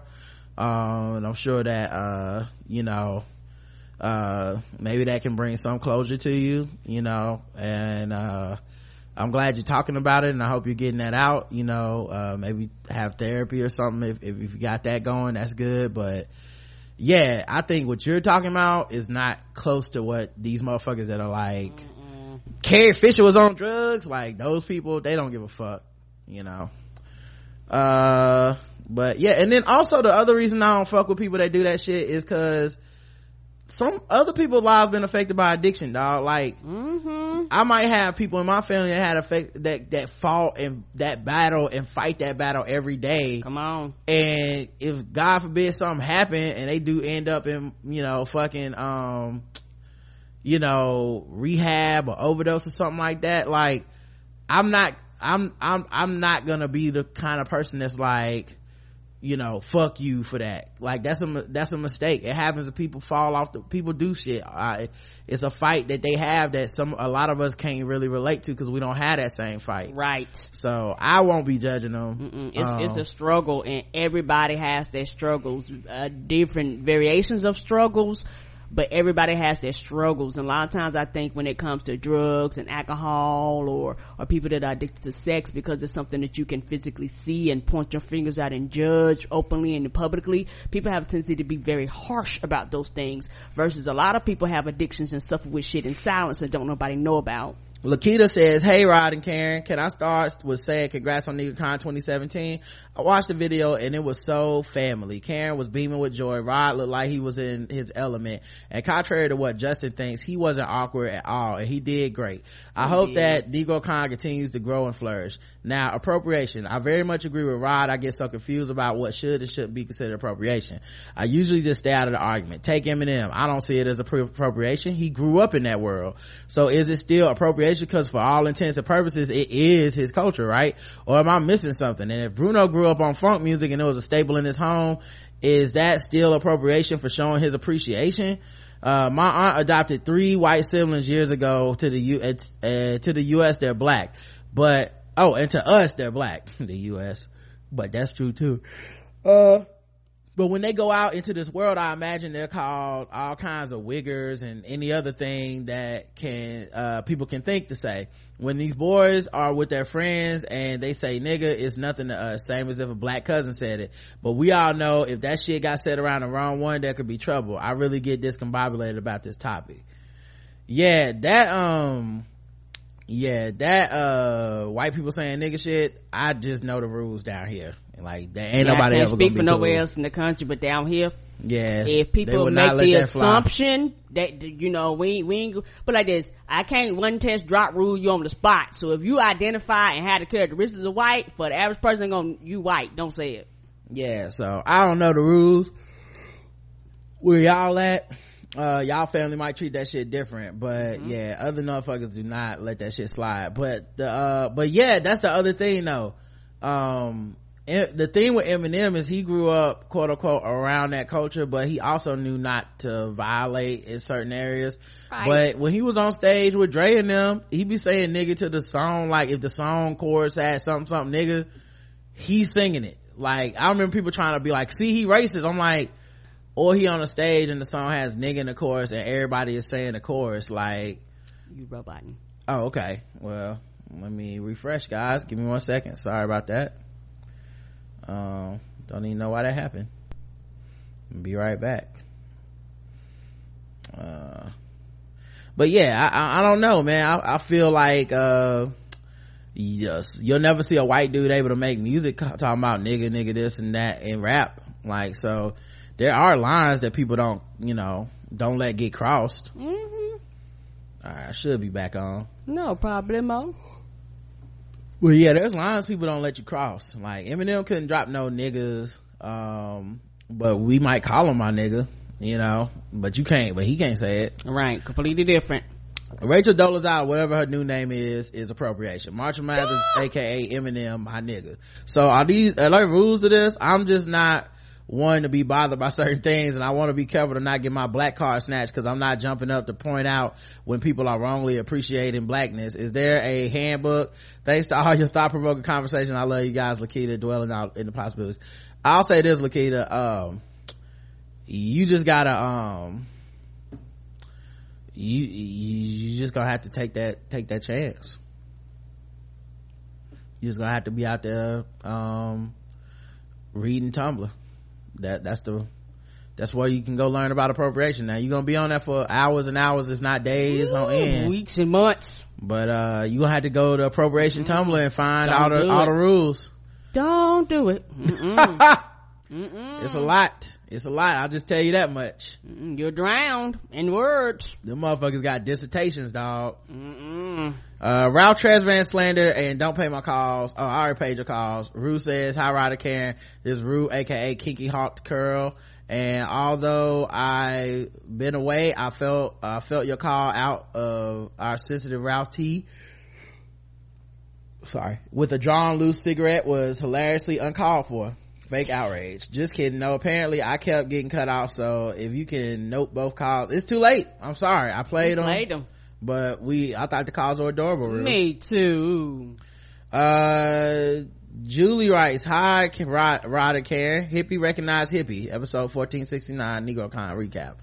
Here's the thing, Rod and Karen, here's the thing. When you say you've been on some hippie shit lately, I'm gonna take the liberty of telling you that lately is underselling it. The reason I listen to you and Karen, in addition to being able to actually laugh about this terrible, ridiculous world, is because you represent and celebrate our resilience at every turn. You and Karen are always ultimately about peace and love, and it don't get no more hippie than that. It's that energy in your conversations that resonates with people. It's the fact that you can hold complexity, sit with it, make a joke out of it, and call it out, and call out when it doesn't have anything to do with what's just or what's actually right. Hell, it's your ability to call ideas out for even trying to pass themselves off as complex when they're just painfully obvious, simply tr- simple truths that make y'all such a harbor for us. We're we're validated by you and we're challenged by you. That's a formula for growth, and if growing makes us sound like hippies, I'm here for every single bit of it. Oh, thank you. Yeah, because we all about peace and love, like, really though. Like, I'm about this war, I kill a nigga. Oh, nope, nope. Okay. Mm-mm, we we don't do none of that here. When you described the love and support you felt from your tribe at NegroCon, I like to think that was some of that hippie energy you were feeling in that experience. Maybe it's the times. Truthfully though, uh when when has there ever never been a, was there ever been a good time? That's a good point. Maybe it's just whatever life experience you accumulated so far that you, uh, that are informing how you're thinking about things, and maybe it's the fact that acting out of fear and ego preservation feels so counter to inner peace that you just don't want any of that if you can help it. I see you and Karen are striving to make common sense, in fact, more common. Anyway, that's where your allusions to your hippie thoughts led me. Just wanted to let you know that me too, also, in addition, as well as I feel you. As a, as a, I refer to the writings of people who, who've been or are trying to stay in the same mind space. I've encountered a core philosophy, and that is build a society where it's easier for people to be good to each other. The struggle is real, and yet I see you and Karen trying to do your part to build that society, to make us feel like we matter, to make us feel real. Uh, so in the immortal words of a dearly departed disco diva, Sylvester, you make me feel mighty real. Uh, anyway, thank you for, with, yeah, Sylvester. Thank you with, uh, with love, Julie. P S. I'll assume you let the Third Good Marshall trailer during the B E T Awards slide, recognizing his Chadwick Boseman's contractual obligation to fulfill a trilogy of biographical Negro figures of import before the revolution that is Black Panther is upon us in February. Oh, I just didn't mention it because y'all already know. Y'all, if you listen to this show, y'all already know. Uh, if it's a historical nigga to be played, it's gonna oh. be Chadwick. Mm-hmm. Like, don't even, I know it's all kinds of niggas that turned around at audition like, god damn, Chadwick here? Um, why, why, why, take my name off the road. Right. Uh you can just mark me down. Uh and uh yeah, man, I have been on some hippie shit lately, man. I haven't even told all y'all all the stuff yet because it's not, I'm still fleshing some of it out, but uh I don't know, I've just been thinking about things differently. uh, I've been thinking about the way people interact, the way that we connect to each other. Mm-hmm.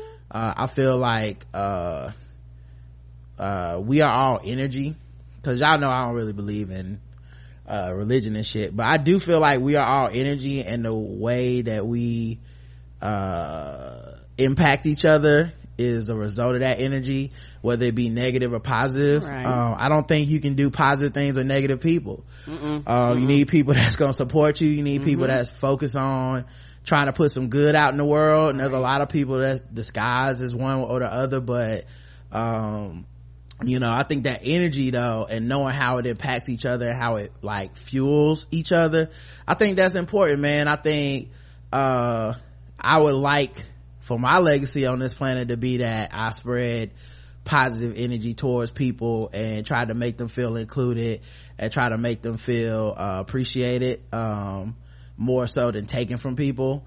Um and I do feel like uh you know, if, if like we don't have the science behind it yet, like we don't have the numbers, like I don't know how you, but it doesn't mean it's not real, because I do know when we all have been in a situation where we walk, where somebody came in a room with a sour attitude and we could feel it. Yes sir. But we've also been in a situation where so where you came in with a sour attitude, but because of the way we interact with each other and like the way that that equation will work out, it almost like you absorb some of their energy and they take a little bit of your negative, and and and it increases you. Um and we've had situations where we've been decreased by other people. If you've had a bad manager uh something like like I feel like it's real. I feel like emotional is. energy is not really respected, it's not really discussed, it's, it's not, not really um it's just seen as like this, and maybe because people associated with being a woman and feminine and shit, but right, but that ain't that ain't got nothing to do with it. But yes, because I've been in a situation where people walk in the room and you could, the whole energy of the room changes off of one person. Yeah, and I feel like social media is a lot of that. Mm-hmm. Like it's really, because you don't have a physical body, you don't have to be in someone's physical presence to still be affected by their mood. And right, you know, some people are more protective of their mood, some people are more uh adversarial with their stuff, some people are belligerent, some people are welcoming. Like it just depends on the people, but everybody has like this addition and subtraction over their head almost, that they're constantly looking to fix this equation, to solve it, to get to wherever they feel they need to be. So I think that's a lot of it to me, and I think uh you know, kind of seeing the world that way, it changes how I view certain people and shit, because sometimes I just see, like, nobody wants to be injured, nobody wants to be sucked dry, but at the mm-mm. same time, like, sometimes I see people and I'm just like, oh, that person's hurting. Mm-hmm. Like yep. that they're and just I, in pain. Oh, that person's just protecting their ego. Ooh. That person's just protecting their injury, in their inner, their energy. Mm-hmm. And some people are protecting their injuries, but right. the point being, like, uh that's how I view a lot of shit now. And I know that's kind of weird, but uh-uh. you know, I feel like uh you know, when you uh whenever someone's gone, like some some people have had such drastic effects, that's why we feel bad when people die, uh knowing that their that energy is gone. But that's really, that energy is dissipated to all of us. Like when uh George Michael dies, all the music that he's ever, all the ways he's made us feel, all the ways you dance, that still exists in the world. And mm-hmm. when a song comes on, you can still feel that. When people hear our podcast, they can still feel that. Um when people interact with you and stuff, like when people, like it all just kind of matters. So uh that's why I say I'm on some hippie shit. That's kind of just part of the way I've been thinking like for a while now, because it's just like, you know, some of these fights and shit I see people fighting, I'm like, you're not really fighting that person, you're nope. fighting the world, and you're fighting something inside of you to find a balance. You need, there's something that you need, and I like I can't give it to you necessarily, right. but there's something that you need, and it's not this Twitter fight, it's not this Facebook fight, something bigger. It's not, yeah, it's not whatever this thing with your ego, it's something bigger in the universe that you need, that's not, and it, and you feel imbalanced inside, and that's why you see people that are always on the attack, you see people that are always looking to fall out with somebody, looking for a fight when there isn't a fight, looking to, you know, looking to uh people that I can never be wrong, people that can't keep friends. It's imbalances in people, and, and if we don't get to the core how to solve that, then none of this shit matters, because once you out of this sucker, you gone, you know, and all people have left is the energy and the effect that you had on them. That's what people remember as their memories and shit is, right, you know, oh, I remember her, she was a real piece of work, you know, I remember this person, oh, they were a real sweet person, they all were right. nice. Negative or positive, people remember. Yeah, that's all people got when you gone. So I would like to have as many people uh, as possible that I did interact with uh, re- remember me fondly, and I would like to same. do the same with them, you know. Yeah, same here, and that's why I try my best, even though it's ho- it's easier on some days than others, but I try my best to be very positive and have a very positive outlook, you know, kind of rainbows and sunshine every single day. Mm. Um, because it's one of those things to where, like I said, you don't know how you affect people, your interaction with people and things like that. And it's one of the things where uh I know that a lot of people kind of feed off my positive energy, you know, because I have people say you brighten my day, you know, I you know I enjoy your energy. And I remember one time, it was hilarious, I worked at uh Papa John's years ago, and uh somebody asked me, it was a male a white male employee, he says, Karen, I said yes. He was like, um do you have a period? I say, uh yes I do. Uh, yeah, I have a period. That's He's, a very inappropriate question to ask at work. I, okay. I was a child. I was like sixty-seven. Now as an adult, I'm like, you know, I would respond completely different now. Right. Um. So this is when I was younger and first I had first started working. He's trying to imply that because you will, that you must not ever get a period because you never have an attitude. Right. Yeah, that's right. That's real fucked up. But I feel right. what you're saying. Right, yeah, yeah. Now looking back on it, I understand that, but at the time, it was. I looked at him like, yeah, like I was like, nah, like yes, I do. Uh, I'm fine. Like that ain't got nothing to do with anything, you know.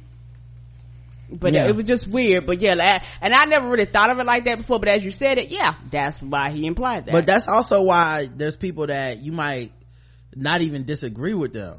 You might right. actually agree with them, but you have to have them out of your life because they. The imbalance is that they're always sucking out of people. Right. They're always just every time they show up, this is what's wrong. This is what I don't like right. about they, that. They never give. This, it's always my tight. Life is the worst. I, nothing is good. I'm not thankful for anyone or anybody. And also, you know, even like, like I said, even when I look at like events like this album and how people received the album for Jay-Z, the the album is the event and the tentacles are all of us sucking off of it, getting our attention and giving our opinions and thoughts on it, mm-hmm. including this podcast. Right. But sometimes it's like you can just feel like certain people, you're like, well, they're gonna be they're gonna treat it in the neg- most negative like they can, they're gonna treat it in the most positive like they can, but because it's like people have energy and they have vibes and shit, and they that's just the level they vibing on all the time. But we all don't vibe and get along, and people are looking for their tribe so they can kind of like hook up and feel more powerful and feel more complete. Even the, like I said, even the people that go, everybody's a sheep, are saying it to each other. To each other. They got, cause they a flock of sheep, but they, but they over there and they own her. Like, mm-hmm. so, so that's how I look at shit. Anyway, sorry. Big ass tangent. Ah! Marissa writes in, Dear Rod and Karen, first let me say congrats to y'all blowing up. Very much deserved. Another shout out to your dad, Rod. I too am a Duke Blue Devil fan. And in spite of your U N C love, Kit Kat me shoes, I still rock with you. Thank you. Once again, I for one am tired of the blatant hate Serena gets, steeped in racism and misogyny. Just this week, tired bitter ass John McEnroe, who spent Venus and Serena's whole career disrespecting them, decided to chime in on a dumbass question to try and diminish uh Serena's career. Serena basically told him to keep my name out your mouth as uh politely as one could ever do. Then we got the Washington Post Robin, whatever her name is, this irrelevant bitch, ah! whose career seems to be of the Whitlock Sage Steele variety, the black person white people flock to, who shit on other black people. All of a sudden, after damn near thirty years of this naked pregnancy shoots by celebs, now for some reason the trend needs to end with Beyonce and Serena. They were cool with Britney, Christina, Natalie Portman, Shakira, et cetera. No think pieces at all. Gee, why is that? Matter of fact, the last ten years, average women all over the world are be, have been doing these pregnancy shoots. Yet Beyonce and Serena are supposed to be making other women feel insecure. That's each individual woman's workout to, uh, to work out in her own insecurity, and people need to stop putting it on black women. Clearly, they are threatened by black women's embracing of our bodies. They are putting it out there when the narrative's been since forever. We aren't worthy. So many black women, so many hate black women loving ourselves. We are supposed to feel inferior and like shit and unhappy all the time. I say Beyonce and Serena need to just roll out naked pregnancy, delivery, post-delivery pics, and let them hating hoes seethe. Ah, ah. Uh, listen, not only could I, uh, not agree with you more, come on. Uh, I, like, I would go, like, here's the thing with John McEnroe that's even shadier than, than that. I've seen McEnroe give her props. Mm-hmm. Like, he, I've seen him defend her. Yeah, he knows multiple times. Mm-hmm. But now he got a book to sell. Right. So he hopped right on that third rail, which is criticizing Serena, because he knew that that shit brings attention to his, his book. book. Secondly, the little journalist that was interviewing him, she ain't slick either. because she knew what she was doing with that question. He said, if you look at the context of that interview, she, he just had said she is the greatest female tennis player of all time, period, hands down. Then she goes, only just female, because she knew what the, the it was a loaded question, so he would be had to be like, well, I don't think she could beat a man in tennis, which honestly, one, who's to determine what the measure of greatness is? Right. Because if we just looking at accomplishments, fuck them men too, right? If I beat all the niggas in front of me, that's the only thing I can do. Like, I don't know, you know, like, it's like being like, is Donna Taurasi ain't great because she can't dump like Jordan? It's like, well, she's not playing Jordan. She's dominating the people she's playing. You can take it real literal, or you can just be, uh, when you say greatness, understand that greatness is not a necessarily a measurable term that is measured in the same way every time. Anyway, because, because when I think of greatness, I think about her endorsements. I think about the fact that she's for uh equal pay for, for uh, and how the, the strives that they that her and her sister have made uh to get the uh tennis association on that. um I think about the fact that she is so pro-black and outspoken about it. I think about the fact that she's on the board of a um uh a, a Survey Monkey, which is a uh you know one of those tech firm tech companies out there in Silicon Valley. Uh you know, I think about her impact as a celebrity, as a sex symbol, as an athlete, as a spokesperson, all this shit. Like, all that shit adds up to greatness to me. So I don't know, you know, and well, who the fuck is John McEnroe for us to give a fuck what he think? Mister I'ma yell during a tennis match and get damn near kicked out the court every time. Like, he's he's just a hothead loudmouth that needs to sell a book in twenty seventeen. Ain't nobody worried about that shit. It's only the people's obsession with Serena that killed me. His his shit wasn't even as bad as, like, to me his problem was he doubled down and then he said some shit about she's just emotional because she's pregnant. He's a piece of shit trying to promote his book, period, and people shouldn't even, I hope nobody buys that piece of shit book. But um the other woman though, um the fuck was her name again? I just remember because it was uh it was super whack. It was like Robin something. Anyway, whatever her name was, right? We don't even know her name. We don't even know her name. Mm-hmm. That's what the motherfucking problem is, by the way, with her and a gang of fucking white women that she could have ghost writ for, because they all sound the same. That's the problem.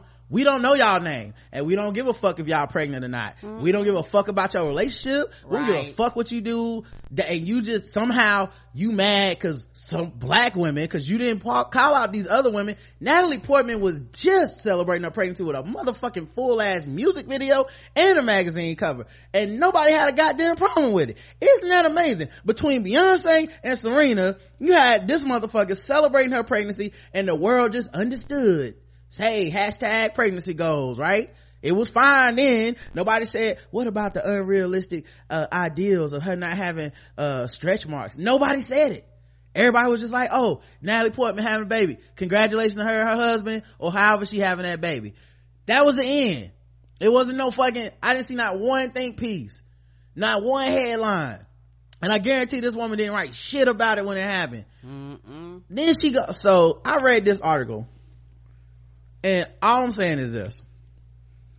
I'm not saying you can't disagree as a black woman. Of course you can disagree. But when your shit sounds just like white people, I have to wonder, like, what the fuck you were coming from. Right.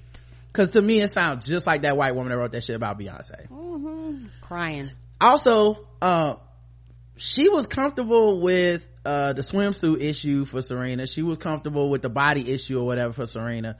Somehow she's not comfortable with Serena Williams pregnant on the cover of Vanity. That's too much. You now you done, you tapping out. Let me tell you something, dog. Um because she was trying to be like, this not it's not uh you know it, they, they just buying into this self-important, nobody cares. You motherfucking wrong. A lot of people care. A lot of people care. A lot of black women care. Cause Serena been, her whole life she been plagued with, she ain't attractive. She been plagued with, she's a man. She's been plagued with, uh, you know, this black woman playing with these delicate white flowers and, you know, this, like, uh, Sharapova gets umpteen motherfucking thousand endorsements with a cheating ass, and nobody got a motherfucking problem with that though, right?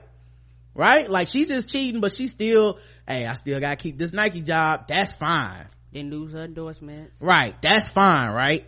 That's right. She got all the motherfucking horse steroids in her ass, and that's absolutely motherfucking fine, right?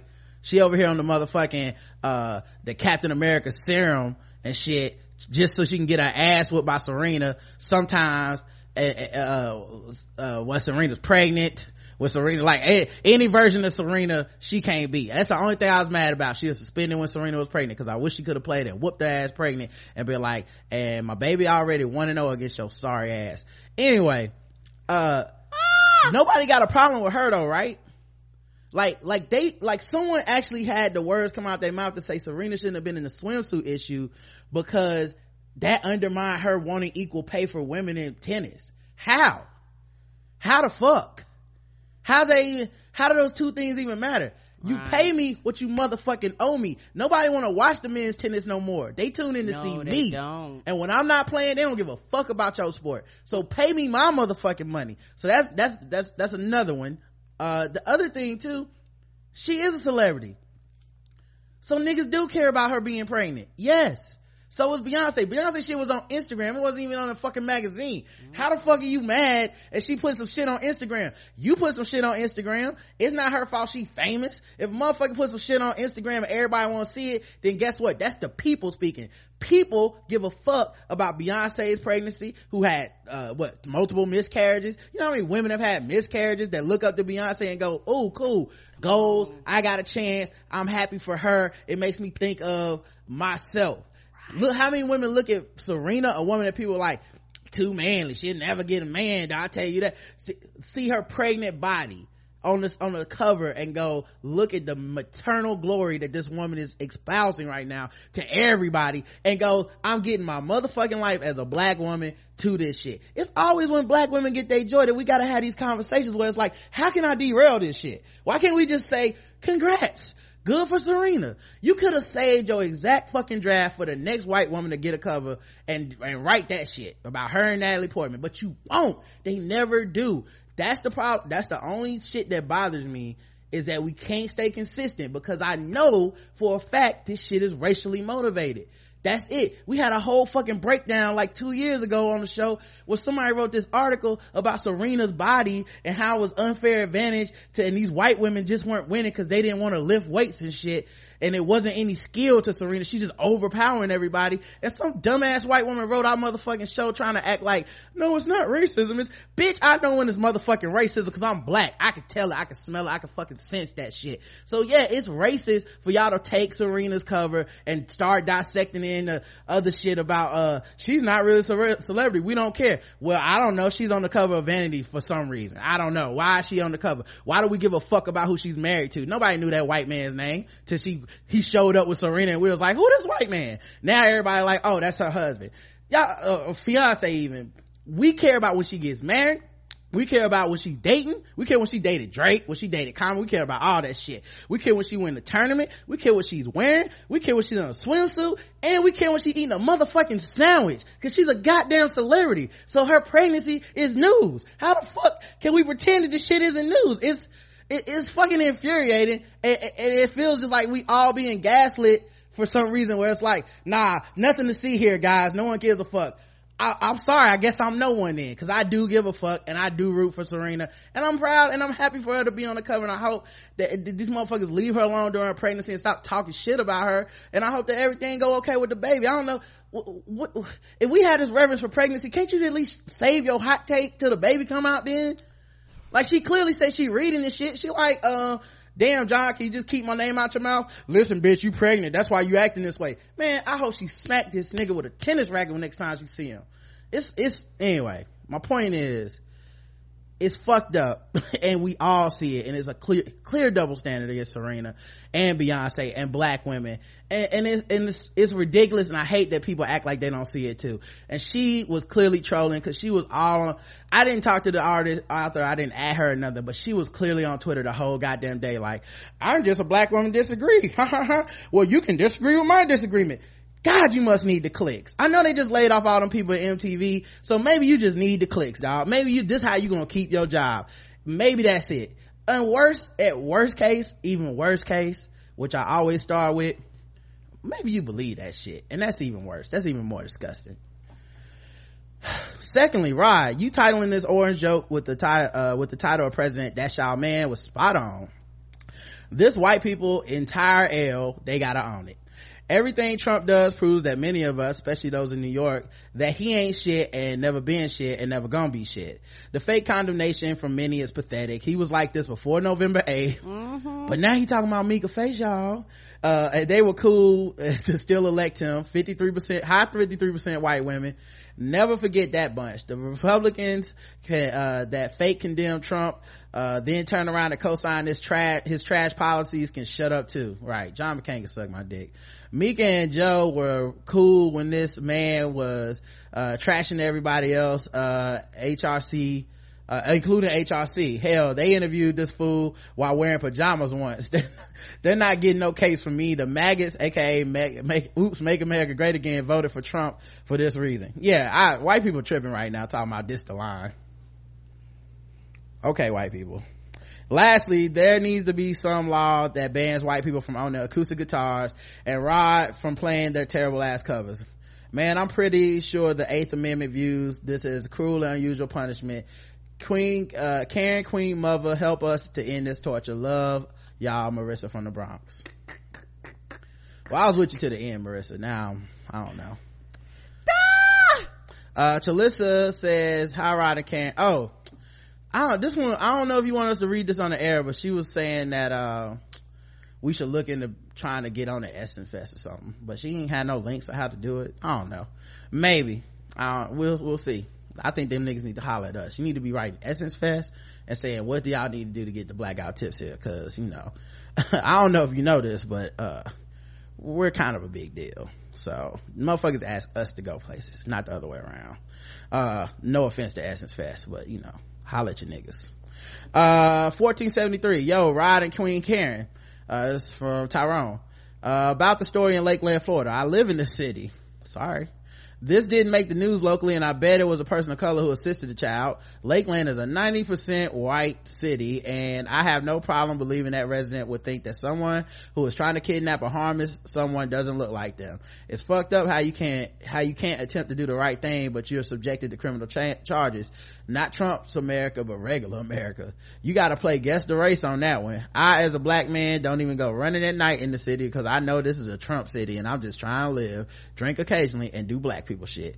We're just that's a good that's a good goal right there. Put that on the shirt. Trying to live, drink occasionally, and do black people shit. We're just trying to make the best of a mess situation. Can the next NegroCon be in the A? Us Floridians will travel, keep on keeping on. Uh, maybe maybe we'll see. We'll see. Uh, title. Uh, Kim writes in. I'm not sure if my voicemail went through, but just wanted to drop a quick line, say thank you for putting me on the title. First, I was blessed with all of Prince's music, mm-hmm. when other sources did not uh didn't have it, and now four four four. Listen, four four four reminds me of how your comments got me to switch from Apple Music to Tidal. Much love. It's so black. Oh, also, Jay-Z and Beyonce promoting the fuck out of that platform. Bravo. Motherfuckers, you know, always got some slick shit to say, but they know what they doing. When they sell that shit eventually for a big ass increase, everybody gonna be like, well, goddamn, they did it again. But they know what they doing. Yeah, and Sprint got that free shit and you didn't sign up. No, no, no, no. What you ain't gonna do is sign up today. Right.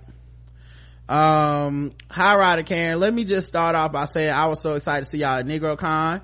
This from Nell. I had such a good time meeting everyone. Like Rob, being an introvert and around a group of people is tiring for me.